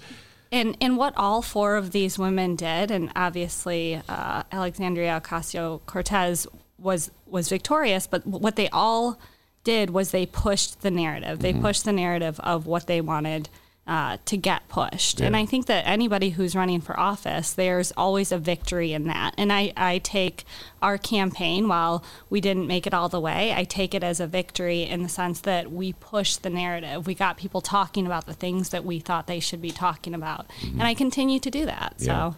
Eric, I know in 2016, my memory is correct. You were uh, for Bernie. Uh, in 2016, Am I, right about you was, were Bernie, yes. and um, Adolfo's raising as he was for Bernie too. Uh, and uh, so far in the in the campaign, uh, up until now, the the the the Democratic candidates have been refraining from really going hard after each other. I noticed today that Bernie's changing his his strategy and he uh, is ripping Biden. I saw that uh, over uh, uh, social media uh, and comparing uh, Biden's positions on some of the issues to Donald Trump and Mitch McConnell. Um, what's your attitude about that in terms of a successful tactic for the Democrats? Do you think they should start going after each other, or do you think they should keep the focus on Trump? Well, in 2016, I was for Bernie, and then after the primary, then I wrote uh, I wrote an article for. Uh, I, I'm a member of the American Federation of Teachers, so I wrote an article about why I was now uh, after the primary with uh, Clinton, and I think that you know, right now, I don't think it's necessary to be going after each other. I think we let voters decide. I think one of the biggest mistakes that any campaigns make is when you treat voters um, as if they're not smart. I mean, voters are smart. They're going to the polls, they know what they're doing, they can do their research. And I think there is a world in which we can look at the different platforms of folks who are running for president of the United States and we can say, I would like to vote for this person. I don't think it's necessary right now. I think we're we need to focus on, you know, making sure that we're electing somebody who's not going to put kids in cages. Um, and I, it's just, uh, I think attacking one another isn't, it's not necessary right now. I don't know. See, he's warming up. His I disagree because Bernie yes, guy. we, we need somebody who's not going to put people in cages, but Obama put kids in cages, and uh, I think Kamala Harris would, uh, based on her truancy record in San Francisco. So, yeah, I want these candidates to tell Kamala, "Hey, remember that stuff that you did in San Francisco with those kids? Why would it be different as uh, president? I want them to go at each other, and because it's important, even even if it's you know because you're just giving them ammunition or whatever. Hey, that's how you got to weed out the field. It's a big field. I mean, I think I think there's some some folks who obviously like there's there's some folks who are coming off, you know, with they have their problems, and everybody's going to have their problems.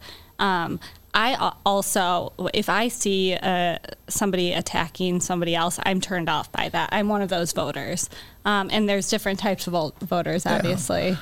You know, hey, Obama was my professor at the U of C. I love the guy, but he was the deportation in chief, man. Yeah. And those are my people, that the brown people, not the white immigrants with no visas or whatever that he was putting in jail. Those are my people. Yeah, I, I, I don't have a. Uh, I actually am not that sensitive where we're, where uh, primary foes go at it. I get turned off. I mean, if they if they're really dirty at the way they fight, I don't like it. And um, if they cast aspersions about somebody's character uh, and and just muddy them up, uh, So what was? Uh, how did you take Kamala's hit on Joe Biden? Was that dirty or was that legit? Well, I thought it was a- legit. that was a that's a great question, and uh, I thought the way she did it was legit.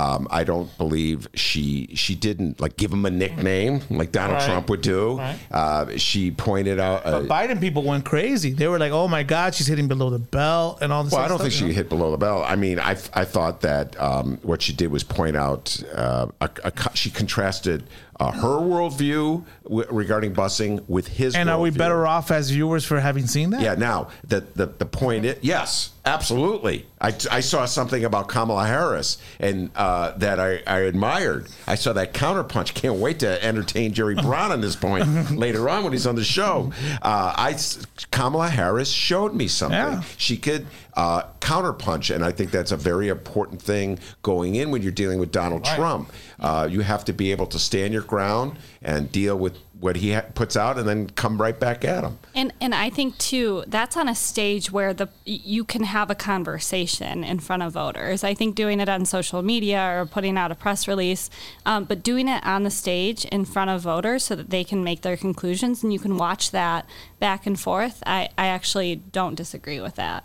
Now, uh, in terms of Kamala Harris, attacking Kamala Harris for her position uh, on uh, her criminal justice positions when she was Attorney General of California, I think that's legitimate. I absolutely believe that the past that you bring to the stage uh, is is open. It's open for Bernie.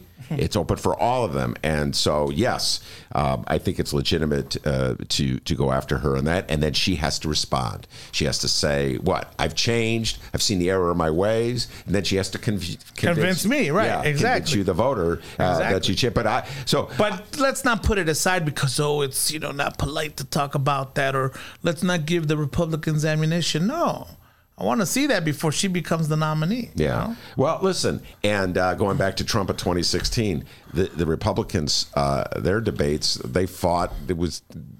They fought for how many months was it? Like three or four months. Uh, this a very similar tactic, so it didn't seem to hurt them, uh, you know. And uh, uh, And it's politics, right? All's fair in love and war and all that other stuff, right? You should have a thick skin, and the buck stops here. Yeah. Right. So Uh, Erika, you uh, I haven't had you on the show since uh, Nancy Pelosi. Uh, it's funny because it's like ancient history. In in, in many ways, uh, Donald Trump. F- f- uh, replaced Nancy Pelosi as the like the uh, rival to uh, uh, Ocasio Cortez. And uh, did you have a posi- uh, uh, opinion about that when you saw those that uh, squabble emerging between Nancy Pelosi and the, uh, Yeah. the squad? I think Nance needed to step back. I mean, you should be elevating the women who are you're working with, and that should be that. I, I think that you know, she missed up there and, and she made a mistake. And I think a lot of uh, a lot of folks, especially under the age of 35, um, were deeply disappointed by that. And it's not like those those folks were, you know, Team Nancy Pelosi to begin with, but um, I I definitely she she messed up there. hmm I got some see some similarities between Nancy Pelosi and Lori Lightfoot, and I would love to get your thoughts on this one. I've heard that quite a bit. Yeah, they they just swing from the hip, and uh, there's a generational thing. They're not afraid to take on people that they disagree with, uh, and. Uh, Lori Lightfoot's gone after the Chicago Teachers Union uh, and uh, some of the leaders of the Teachers Union. She's gone after the Fraternal Order of Police. She's, not, you know what I mean? She doesn't hold back. I, I just see some parallels. Do you see that as well? Yeah, I mean, I, I obviously I, uh, of course, I, any woman in leadership, you're going to categorize them and you're going to, you know, somehow parallel them in, in ways that I, I don't think we do as much with men, to be honest. Uh, so I think that. Uh, I think that there's, you know, when you have a strong woman in leadership, you're going to try to find somebody to relate her to. And I think that both of those women are strong women in leadership. Whether or not we always agree with their tactics, that's another story. But um, I think that the comparison is there because of the fact they're both in these positions of power and people have their eyes very closely on them. Uh, and uh, since I mentioned the public teachers, uh, the Chicago Teachers Union, you're, of course, a uh, member of the Teachers Union. You're a public school teacher in the city of Chicago. They're in the middle of negotiations uh, right now. What's your sense of where we're going uh, with these negotiations? Well, it's it's not really for me to speak to because I'm not on the bargaining team. I mean, obviously, I've I'm reading the same as all of you are reading. I mean, I see what we're putting out there. I see what they're putting out there. I think that what the teachers union is fighting for is we just want to make sure that our members are being properly compensated for the work that they're doing. I mean, look, uh, Rahm Emanuel stole four percent of our salary years ago, um, and we we don't forget that. Um, we're looking for wraparound services, a campaign that that I started after uh, after my run for office. Uh, was getting more social workers in Chicago public schools because I ran on that issue. I think there should be at least at least a full time social worker in every single Chicago public school. Right now, I know I talked about this last time I was on, but right now there's one social worker to every 1,053 students in Chicago public schools. The recommendation by the National Association of Social Workers is one social worker to every 250 students in areas with typical trauma, hmm. and one social worker to every 50 students in areas of high trauma.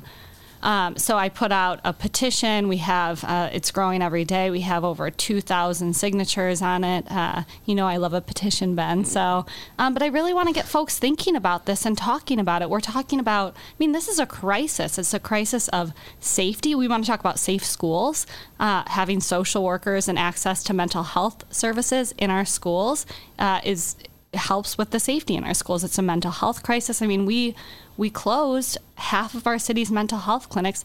How do we help to repair that by providing the students who need us the most um, with social workers in their school community? So I want to make sure that you know everybody's talking about the fact that we have one social worker to every 1,053 students in Chicago public schools. In the suburbs, there's some schools that have two full-time social workers in a school some with ratios of one social worker to every 20 students. I mean we have schools in the suburbs that they do a wellness check of all of their incoming high schoolers just to see if they have any mental health issues that they might need to talk to a social worker with.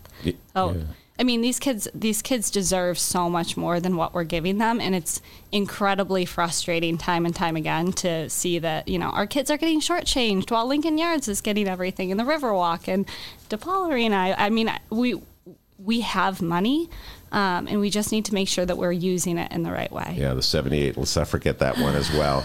Um, what was that ratio again? That was an extraordinary uh, ratio. What social workers to or counselors to students? What was that? So it's social workers. There is one social worker to every 1,053 students in Chicago public schools.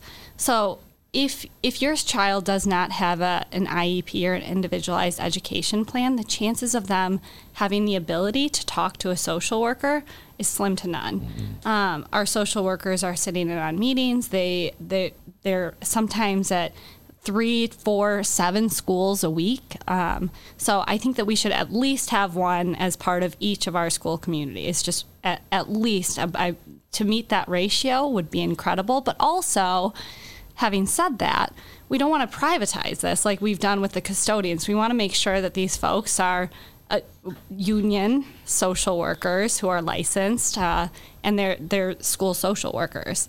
Um, so that's that's the worry as we're talking about this. We want to make sure that we're not outsourcing this like we've we've outsourced the nurse nurses and the custodians.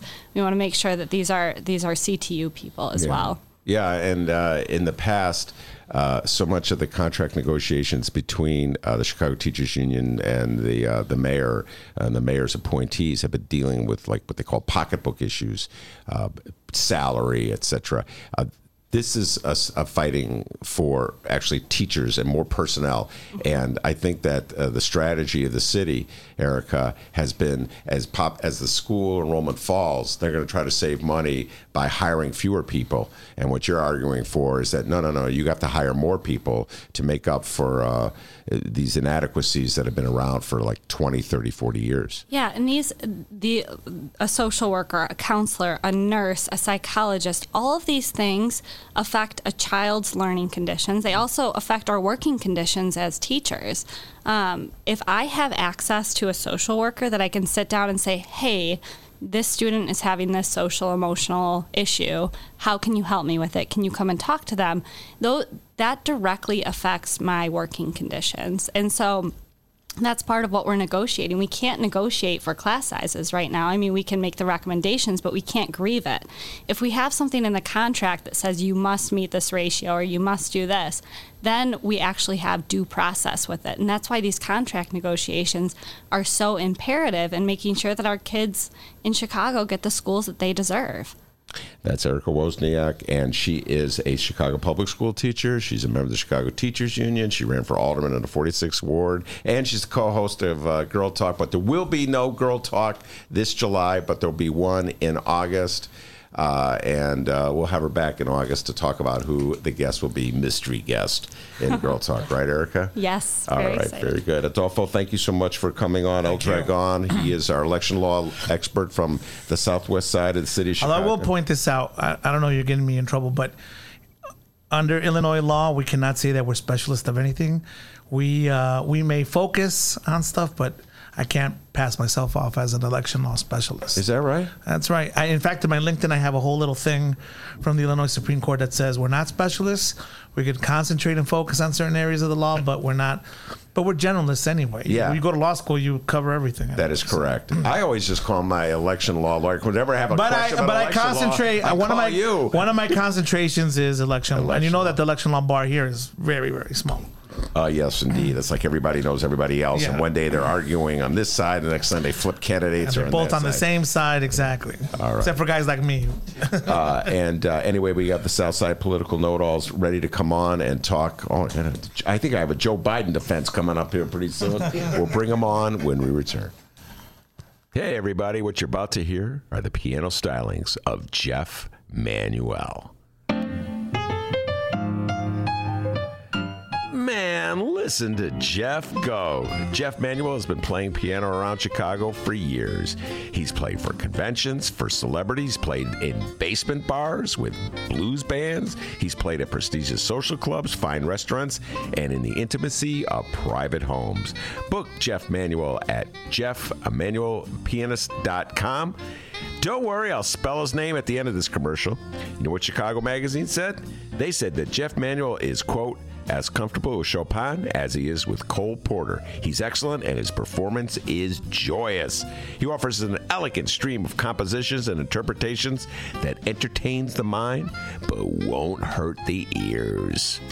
To hear more of Jeff Manuel's work and to book Jeff for your next event, go to jeffmanuelpianist.com. I'm going to spell it out for you, people. J E F F M as in Mary, A, N as in Nancy, U E L P I A N I S T dot com. Take it away, Jeff Manuel.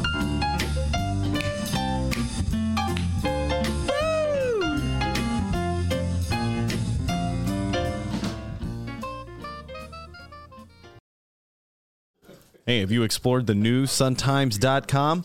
Our team at the Sun Times recently launched a brand new digital experience just for you. Yeah, the listener. Yeah, making it and reader, making it easier than ever to get the latest news and stay up to date on everything happening in Chicago. It's the same stories you love with a brand new face. Take a moment to check it out now and let us know what you think. Visit suntimes.com today. Now back to the Ben Joravsky Show, live from the Chicago Sun-Times. Yes, indeed, we are live. Uh, Adolfo has left the room. Erika has left the room, but the South Side political know-it-alls have entered the room. Tom Shepherd, Jerry Brown. They know absolutely everything about politics, and they're ready to uh, weigh in with all the issues of the day, local, national, etc. But before we do that, you got an update for me, D? Absolutely, I do. In the last uh, little segment there at the beginning of the hour, we talked about Danny Solis. We're talking about cash today. More cash talk here. Former Mayor Rahm Emanuel closed out his eight year reign Oh, yeah. in style Yeah. with $1 million in charitable donations and a roughly $600,000 spending spree on farewell parties. Beneficiaries of Emanuel's generosity through donations made by former mayor's political fund included five of Emanuel's favorite causes, which was reported by the Chicago Sun-Times columnist Mary Mitchell, the Chicago Public Library Foundation, Children First Fund, the City Colleges of Chicago Foundation, and Youth Guidance each received $200,000 donations from Chicago from uh, Rahm Emanuel, according to the second quarter report filed with the State Board of Elections. Ben Joravsky, your thoughts here? Well, you know, I'm glad he gave the money to like uh, people who are doing good work. So I'm going to give a nice little say about Rahm. Okay, everybody, oh, instinctively, Ben, you're going to say something nasty about Rahm. so he gave the money to people. It sounds like they do good work, and you know, it's good. Um, I'm little. I'm trying to say something else nice about Ron. Then he had the parties for himself. Well, you know, okay, guy likes to throw a little party, and hope they tip the waitresses and the waiters. It Could have been seven hundred thousand Yeah, dollars. you know. So I'm really trying to say nice things about Rahm. Uh, you know, he's not in office anymore, and his legacy remains to a certain degree. But uh, you know, that's it's an indication of how people in Chicago play the political game. We have two Southside political know-it-alls in the studio. Know what I'm talking about. So the powers that be in the city, they look at the mayor and they put the money down on the mayor, and they uh, bet on Rahm, and Rahm lost, and so he had some money left over, and you know, he, I mean, he could have just burned it, I suppose, you know, so he put it to some use. I'm saying nice things about Rahm, D, all right? Well, you're trying. Yeah, I'm really trying to say nice things about Rahm. I saw that article in the Sun Times. They go, oh, Rahm's gone, but he's not forgotten. So, anyway, that news update. Thank you very much, D. Uh, Jerry Brown, Tom Shepherd in the studio. What do you guys think about that? Mayor Rahm had some money and he uh, threw it around like confetti, Hey, Jerry. You know, I throw six hundred thousand dollar parties all the time. but he's not gone. ABC, he'll be back. Say that again. He's on ABC now. Oh, yeah, he no, just signed he's every- yeah, yeah, he yeah, yeah, yeah. Yeah, yeah, yeah. That's you know that's like you said. They put their money on him. It didn't work. So you know I got this. So maybe he spread it around and said that's what he did with it. I don't know. All right. Now, uh, uh, Jerry and Tom are from the south side of Chicago. They've been on the show many times. Uh, they have their roots in south side politics, the 9th Ward, the 34th Ward, I want to say. Uh, and I have to ask you this for the last week or so, we've been talking about the alligator in Humboldt Park. All right. So that's north northwest side. That's how they deal with the alligator. Uh, Jerry Brown, if the alligator was in a lagoon on the south side, how would they have dealt with that alligator? Well, let's see. I'd probably be the first one out there. I could use a new pair of shoes.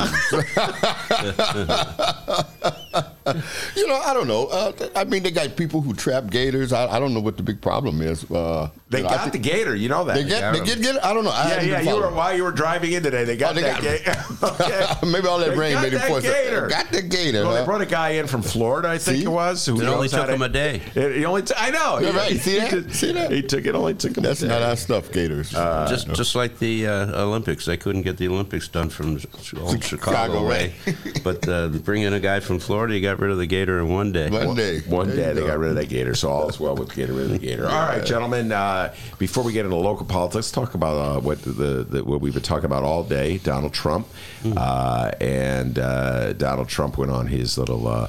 Uh, tweet war uh, against the four uh, Democratic congresswomen and fired everybody up. It's been going on for two days now. I think we're heading into day three of it all.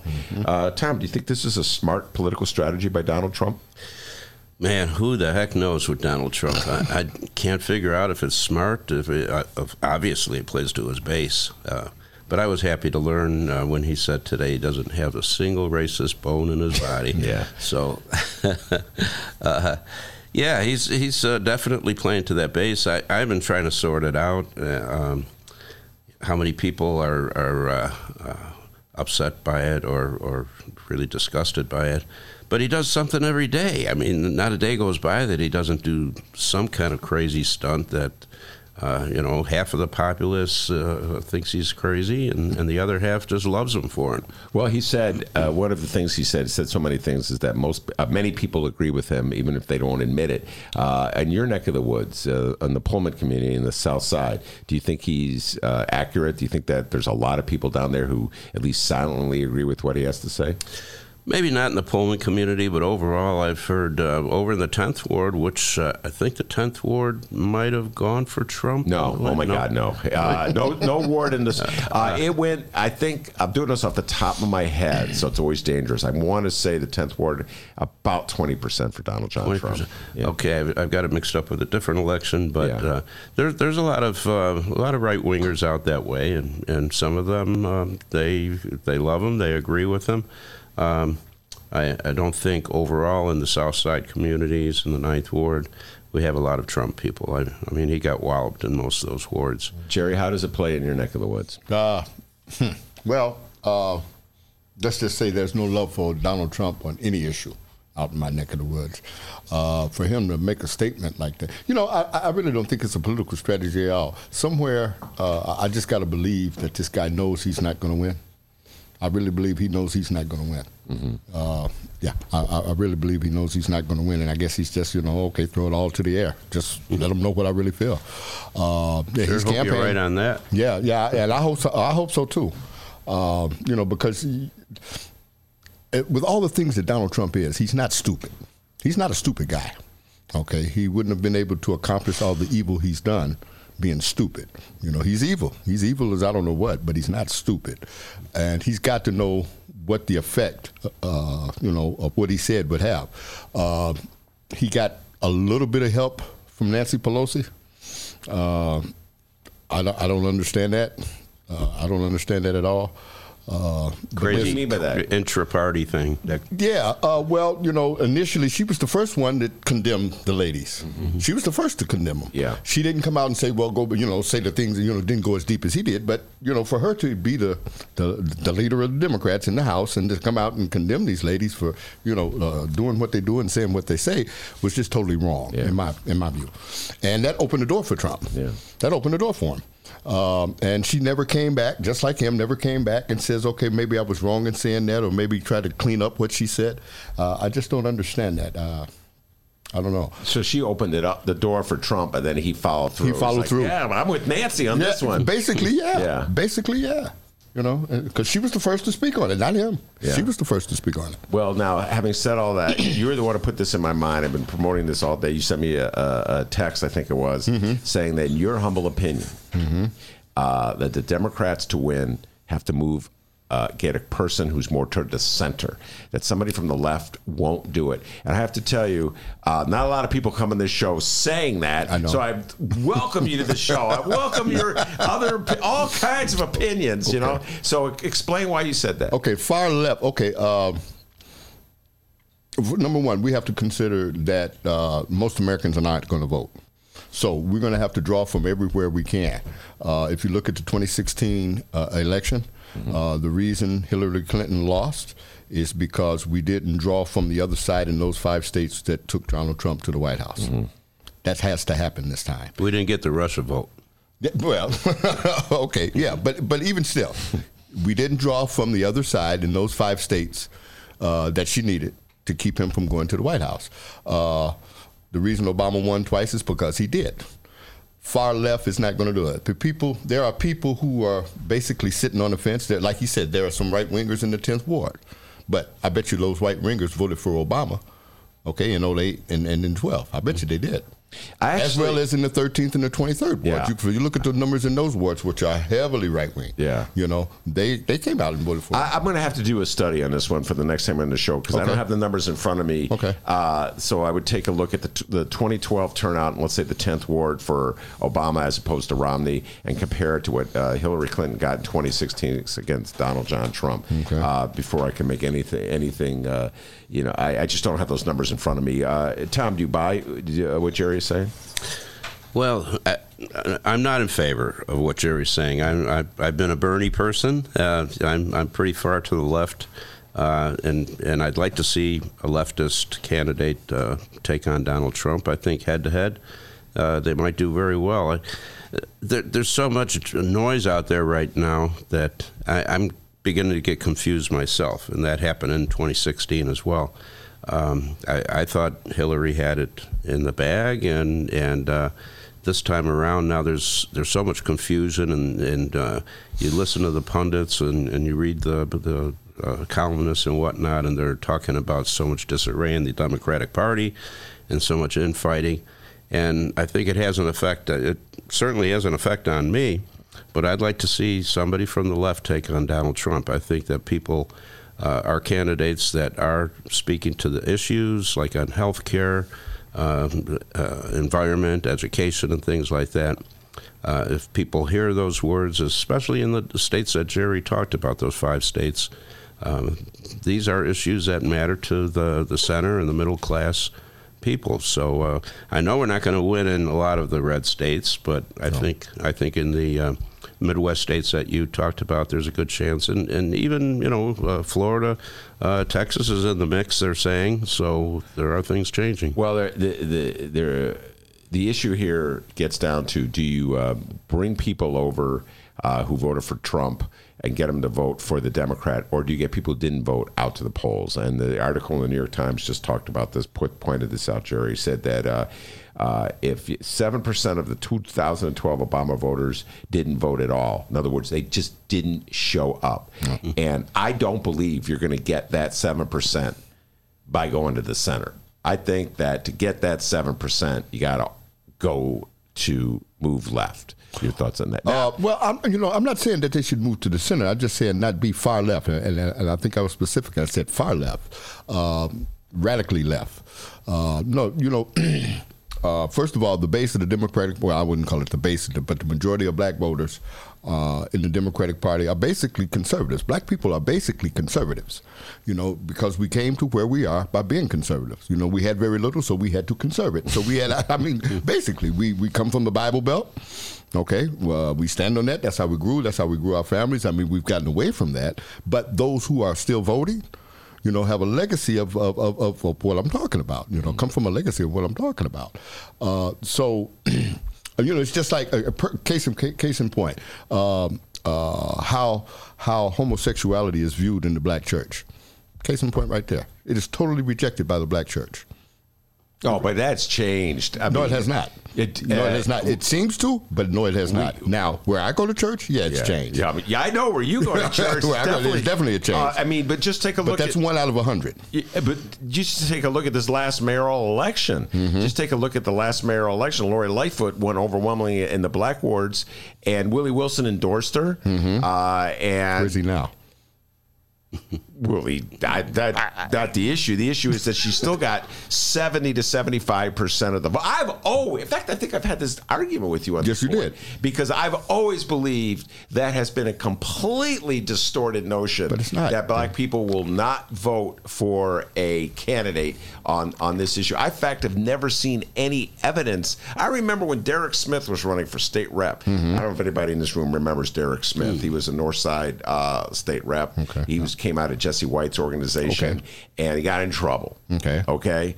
And um, he got in trouble. He got caught with his cookie and uh, his hand in the cookie jar, as they say. Okay. I, I don't know what happened to him. I lost track of him. Okay. Uh, the point is, it, when after he got in trouble, somehow or other, he, he had already won the primary, I want to say, and so uh, he was running in the general election. He got reelected. Mm-hmm. The Democrats went after him, and as his last, you know, desperate hope, Jerry, he ran against uh, gay marriage. I remember this. He was setting up. I stood up and I'm free. He got swamped in that election. Okay. In other words, it was like it was his last. The last, yeah, last but I'll tell you right now, I will bet you lunch or dinner at your favorite restaurant Okay. that if you had five issues, ten issues, Okay. that black voters had that were going to decide on who they're going to vote for, that would not be in the top ten. I'll take you up on that bet. but you know, and, and, and going back to you know what you said about Lori Lightfoot, let, let's be clear about something. Yeah. Okay, Lori Lightfoot won all 50 wards and 70 percent of the vote, not as a result of her being Lori Lightfoot and Lori Lightfoot's positions and platforms and, and, and you know what she ran on, but uh, she got all of that because of a rejection of Toni Preckwinkle. That's how she won. Well, that was a rejection. yeah. That was a rejection of Toni Preckwinkle. Yeah. and I think a lot of people are beginning to re, uh, uh, regret that. I Is really that do. right? Yes. Neck and of that's the what that's oh absolutely. Yeah, and I'll tell you why. Okay. We hear her making headlines about resisting ICE and protecting illegal immigrants. But these numbers with the shootings and the killings are constantly escalating, and she is totally silent. And people are angry about that. they are, oh, they are angry about that. I had a conversation this morning with a former police officer. He's even angry about it.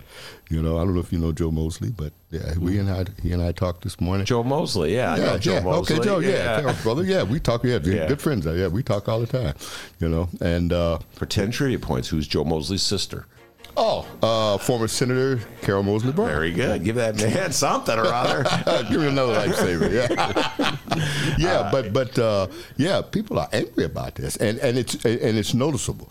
Uh, there's a, uh, I will say this: there's a, a more of a police presence, but there's absolutely nothing being done about these shootings and these killings. Tom, what's your thoughts on this? Man, I'm I'm beginning to wonder about these statistics. I, I see all the uh, shootings. I pick up the paper on on uh, Monday and, and get the statistics on what happened the weekend, and then uh, Eddie Johnson comes out and says shootings Something are else. down. Yeah. How in the world? Who's right? I mean, you're on top of stuff, Ben. I wish you could answer that for me because I just can't believe that uh, crime is down No, or, or shootings are down. So I mean, there's a lot to be said. What Jerry's I'm gonna tell you something about. else. Joe also told you know Joe was a homicide sergeant, Mm-hmm. and I'll tell you something else. He says, and he believes, and I believe him. As a matter of fact, I, I, I, I was the one that mentioned it to him. Is that the numbers never went down, but when we weren't hearing anything about it, it was always going on. They just weren't telling us. Yeah. And the way that they report crime shows uh, when they it justifies how they say that crime is going down. You know, case in point, uh, uh, a couple of years ago there was a mass shooting out in South Shore area, and about five or six people got killed because it all happened in the same location. That was one killing. That's how they rate it now. This CompStat that uh, McCarthy brought in, this is how they do it. That's one killing. So we're looking at these ridiculous numbers. They're probably even more ridiculous than what they're telling us.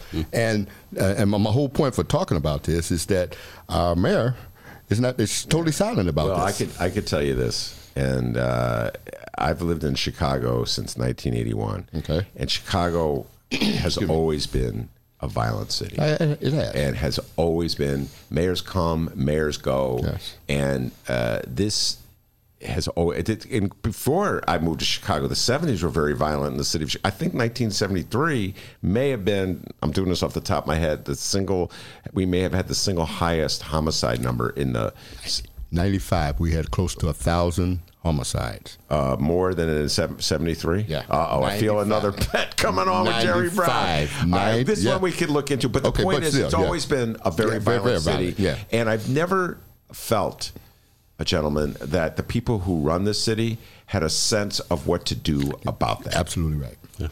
Except for, uh, I, I will go back and, and, and give uh, former Superintendent Leroy Martin credit. Uh, he made sure that his officers contained the crime in the areas among those who were the criminals.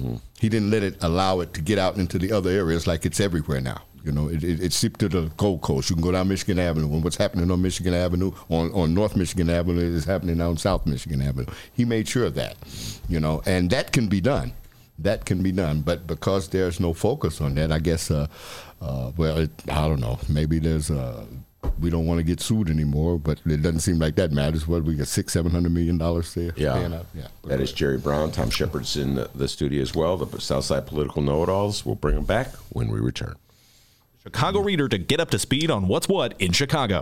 Culture, food, arts and entertainment, weekly concert listings, weekly event listings, the environment, travel. I can continue, but you get the point. And for all of you Chicago political junkies, raw weekly columns on real city politics from Maya Dukmasova and our very own Ben Joravsky. The Chicago Reader, free to the public in newsstands throughout the city and online at chicagoreader.com. Read it now and be a more informed Chicagoan.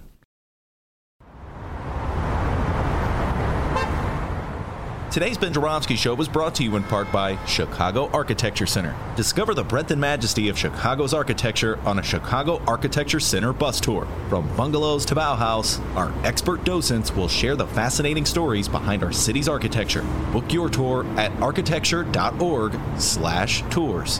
Now, if you'll excuse me, I'm actually on a bus tour right now. Oh my, look at that wonderful piece of architecture!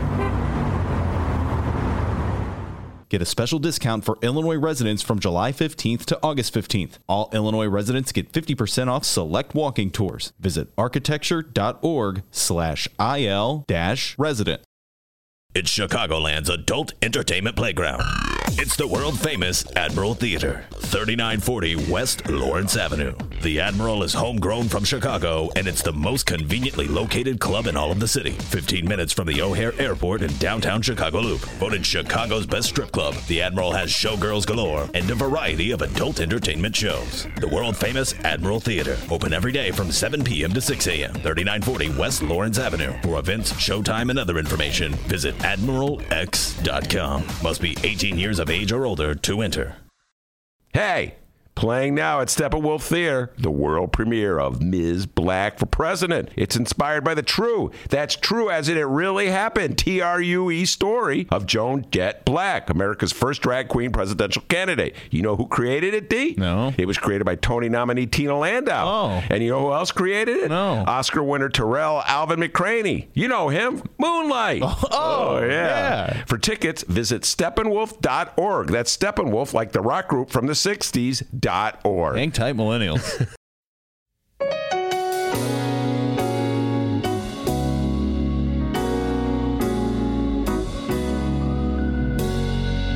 Welcome back to the Ben Joravsky Show. Mr. Joravsky, take us home. Yes, indeed. That super cool music means we're almost done with another super cool show. It's not done yet. And by the way, Jerry Brown is not only opining on politics, he's not only been working in the fields for various candidates down for the years. He plays one hell of a piano, D. I knew Jerry Brown on piano. uh, Southside political know-it-alls. Jerry Brown and Tom Shepherd in the studio. We're talking politics, crime. We're talking national politics, local politics. Uh, Tom Shepherd's got a few th- points he wants to make before we bring him on. D, what do you got for me, young man? Uh, just follow us on uh, online at Benny J Show, B E N N Y, the letter J Show, B E N N Y, the letter J Show.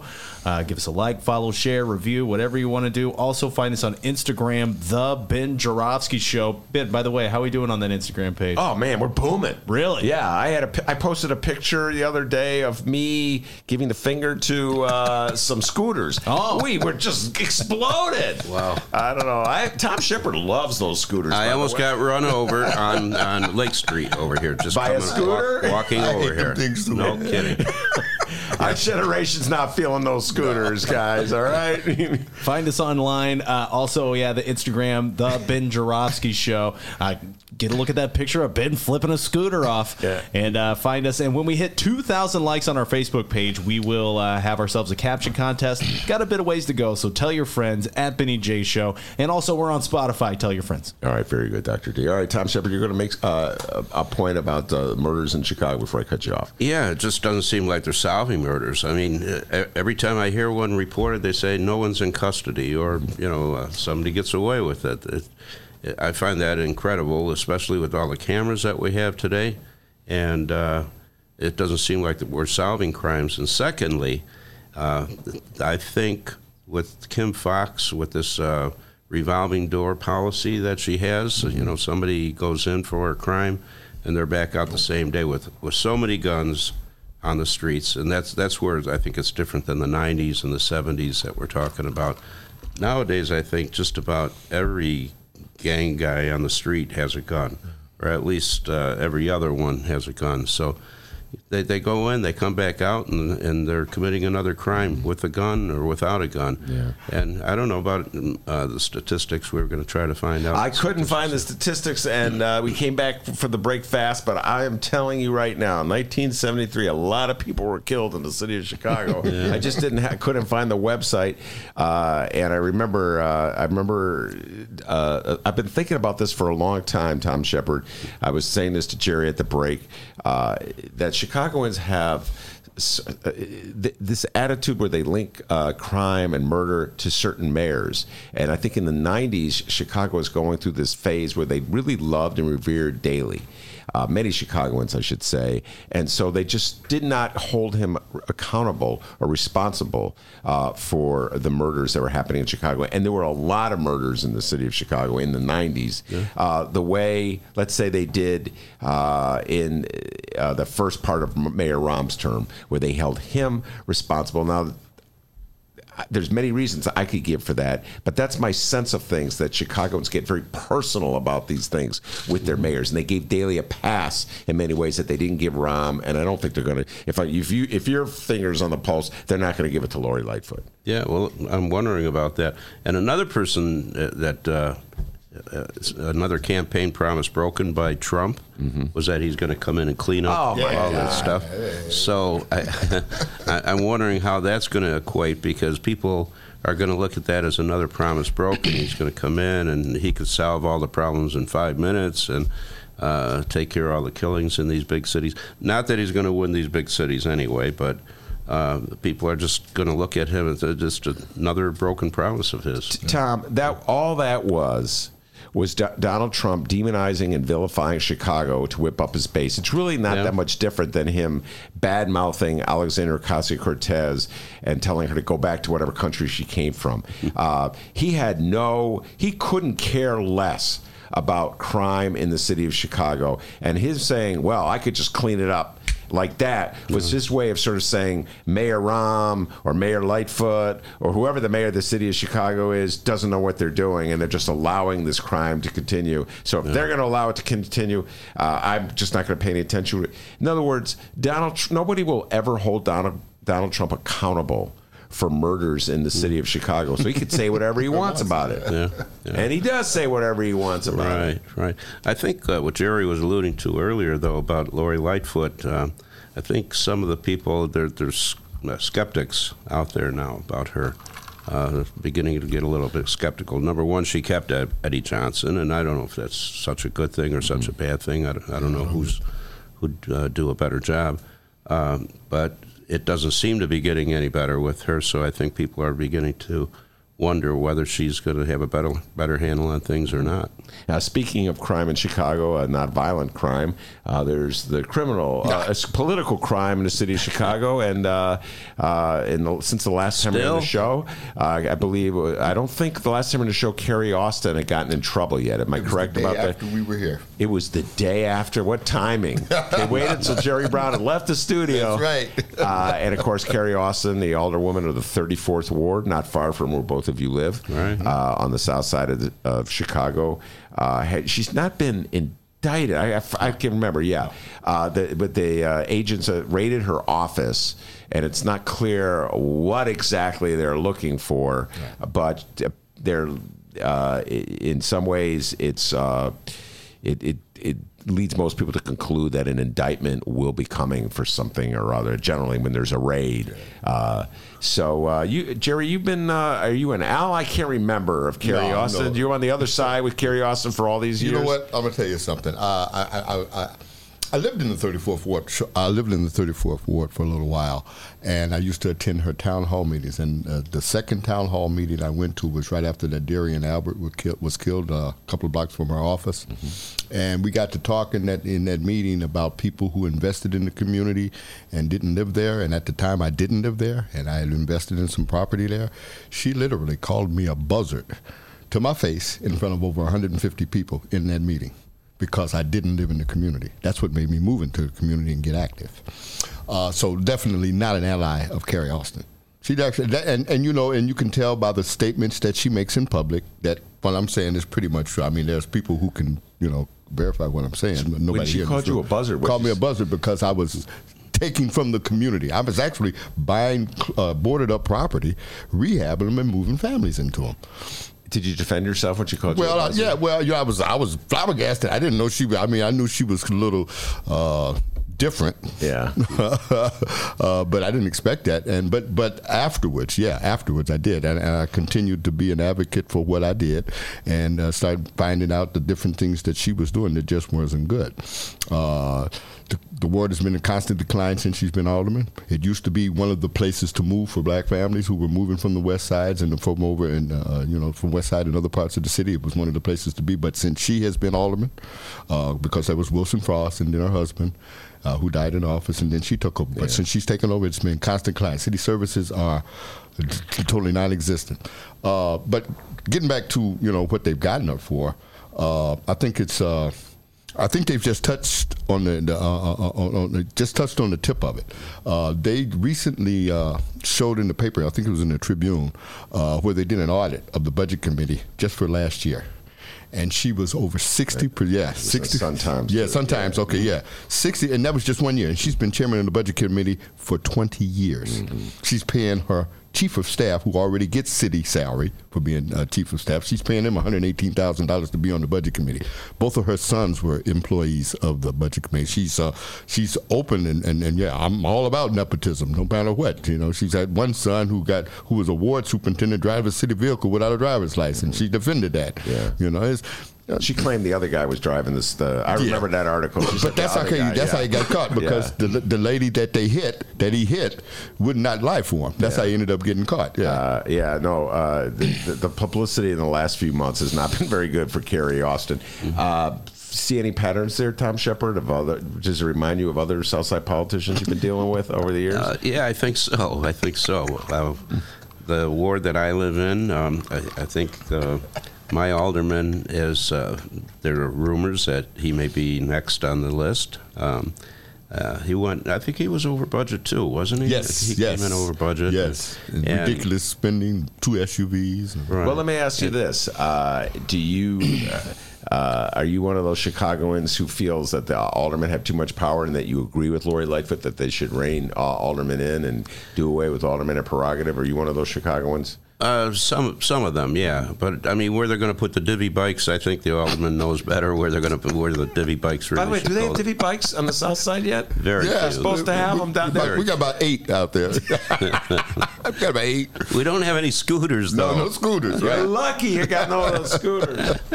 Uh, all right, uh, and uh, I'm gonna we're gonna do a segment of the show, D, to close out the show. Absolutely. It's time for the segment where we let our editor Leah take control of the program. It is time for Leah's last word. Oh, this is something new. Yeah. Yeah. Okay. What's up, Leah? Hey, Hi, Leah. my question for both of you is um, Do you think that Mayor Lightfoot is going to be able to follow through and get a handle on crime in the city? Uh, not doing what she's doing now. Uh, I think she can. Uh, I think she can be uh, a little bit more vocal about uh, her disgust with what's going on. Uh, I think she can make. I mean, she's going after the FOP, uh, but in going after the FOP, she should also be talking to the leadership of the police department to uh, make sure that these guys uh, who are uh, commissioned and uh, you know to, to to fight crime to actually fight crime. You know, she can do it. I mean, she can. It can be done.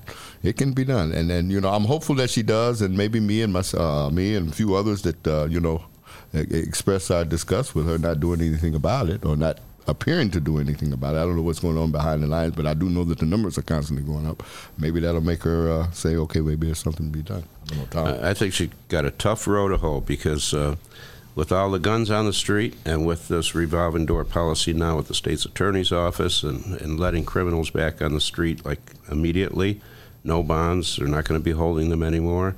And uh, I'm not advocating this tough on crime sort of thing, but criminals are uh, they're they're not paying for their crimes anymore. So uh, she's going to I don't know how she's going to be able to get a handle on it as long as the criminals come back out and they keep committing the same crimes that they uh, that they do. over and over again.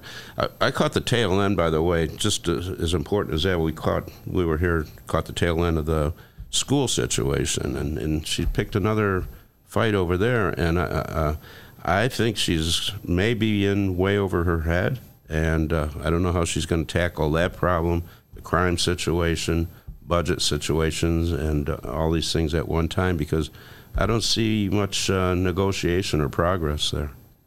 Do you have a follow? No. Well, in terms of the school, yeah, we were talking with Erika about the negotiations uh, with the current teacher contract, and uh, as Erika was pointing out, uh, this is a first. This that I can remember where a teachers union is uh, uh, battling not just for uh, raises uh, for rank and file, but they're talking about expanding the workforce in areas that you wouldn't think a teachers union uh, would rally around more social workers, more counselors, that kind of thing. And I think that's absolutely critical. The whole, it's like a, uh, I think about fighting crime, uh, Jerry and time on a, like a, a holistic level. It's you know, it's mental health issues, it's truancy issues, it's like what's going on in a kid's life, that kind of thing. There was a story in today's Sun Times. This, I don't know if you saw this, but there's police training where uh, for police officers who are actually work in the schools, and these police officers were talking, not social workers, police officers talking about dealing with kids who have mental health issues or kids who come to school they uh, they haven't eaten and they got anger or something happened at home and they're bringing it into the, the school. And then you as a cop are dealing with it on the front line. And and the police officers these are police I cannot emphasize this enough. These are not social workers saying that we need a different kind of mentality. We need a different kind of training uh, before we uh, go into these situations and I think that uh, uh, Lori Lightfoot is you know the is facing a reality that m- other mayors ducked. Mayor Romden never talked about hiring more uh, social workers, hiring more counselors. He closed mental health Closed them, clinics, yeah. you know? And so now uh, Lori Lightfoot's dealing with the budget issues that she inherited from Mayor Rahm, but she's also dealing with these re- realities on the ground that she has to come up with money. She has to figure out how to come up with money to hire more social workers.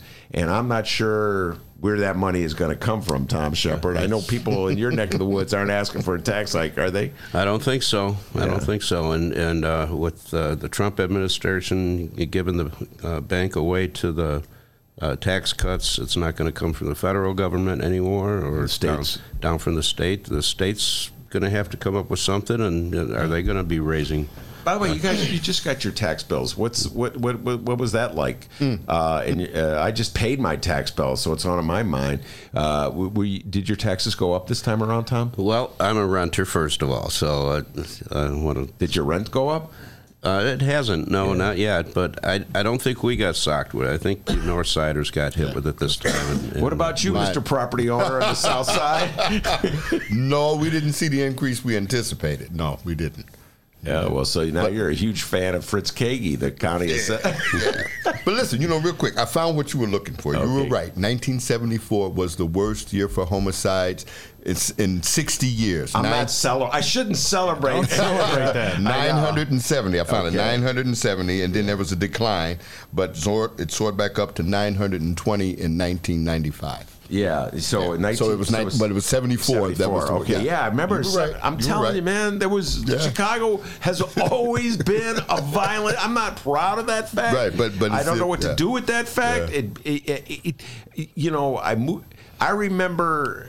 Jerry Brown, I remember Ralph Metcalfe, Mm-hmm. the congressman, uh, fighting Mayor Daley, old man Daley, on the issue of police brutality. Mm-hmm. Yes. These issues have not gone anywhere in No, this they have I not. remember when No. Mayor Washington got elected, and uh, he, it was right after those two police officers were killed on the south side of Chicago, and that's when people started learning about what Burge was up to. Mm-hmm. And these issues are not new. You understand what I'm saying? not. I just not. it seems like we just constantly put them under a rug and move them sweep- around, yeah. change the name, flip them over, but they're still there. They're still It's there. The same Well, problem. was 1995? Was that the year of the heat wave too? where Yes. So many people Mhm. died from the heat. and that was at the at the end of Cabrini too, and, and Cabrini went. Well, no, that no Cabrini Green Green, uh, that they tore down Cabrini Green about four or five years. I mean, after that, Right. uh, because I remember. Oh my goodness! Now we're talking now memory lane. I remember when Paul Vallas was the head of the CPS, and and uh, uh, Cabrini Green was still alive, around. He was coming in around the area saying he was talking about building a new school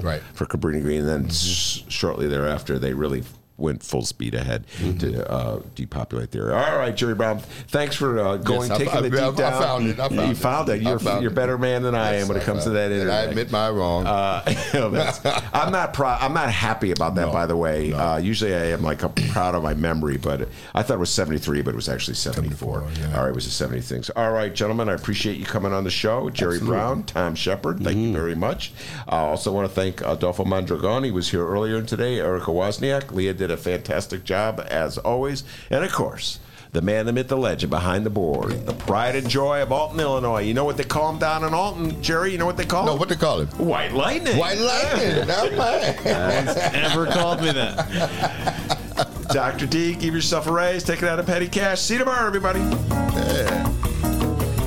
And remember, you can download previous Ben Joravsky shows at both Chicago Sun-Times and Chicago Reader websites, chicago.suntimes.com forward slash Joravsky and chicagoreader.com and wherever else you download your favorite podcast. And hey, downloaders, you know we live stream this show, right? Yeah, you can catch it live Tuesday through Friday, 1 until 3 p.m. Central Time. Join the live stream chat. Oh, it's a party, all right? So join that. We'll see everybody tomorrow. Find us online at Benny J Show, B E N N Y, the letter J Show.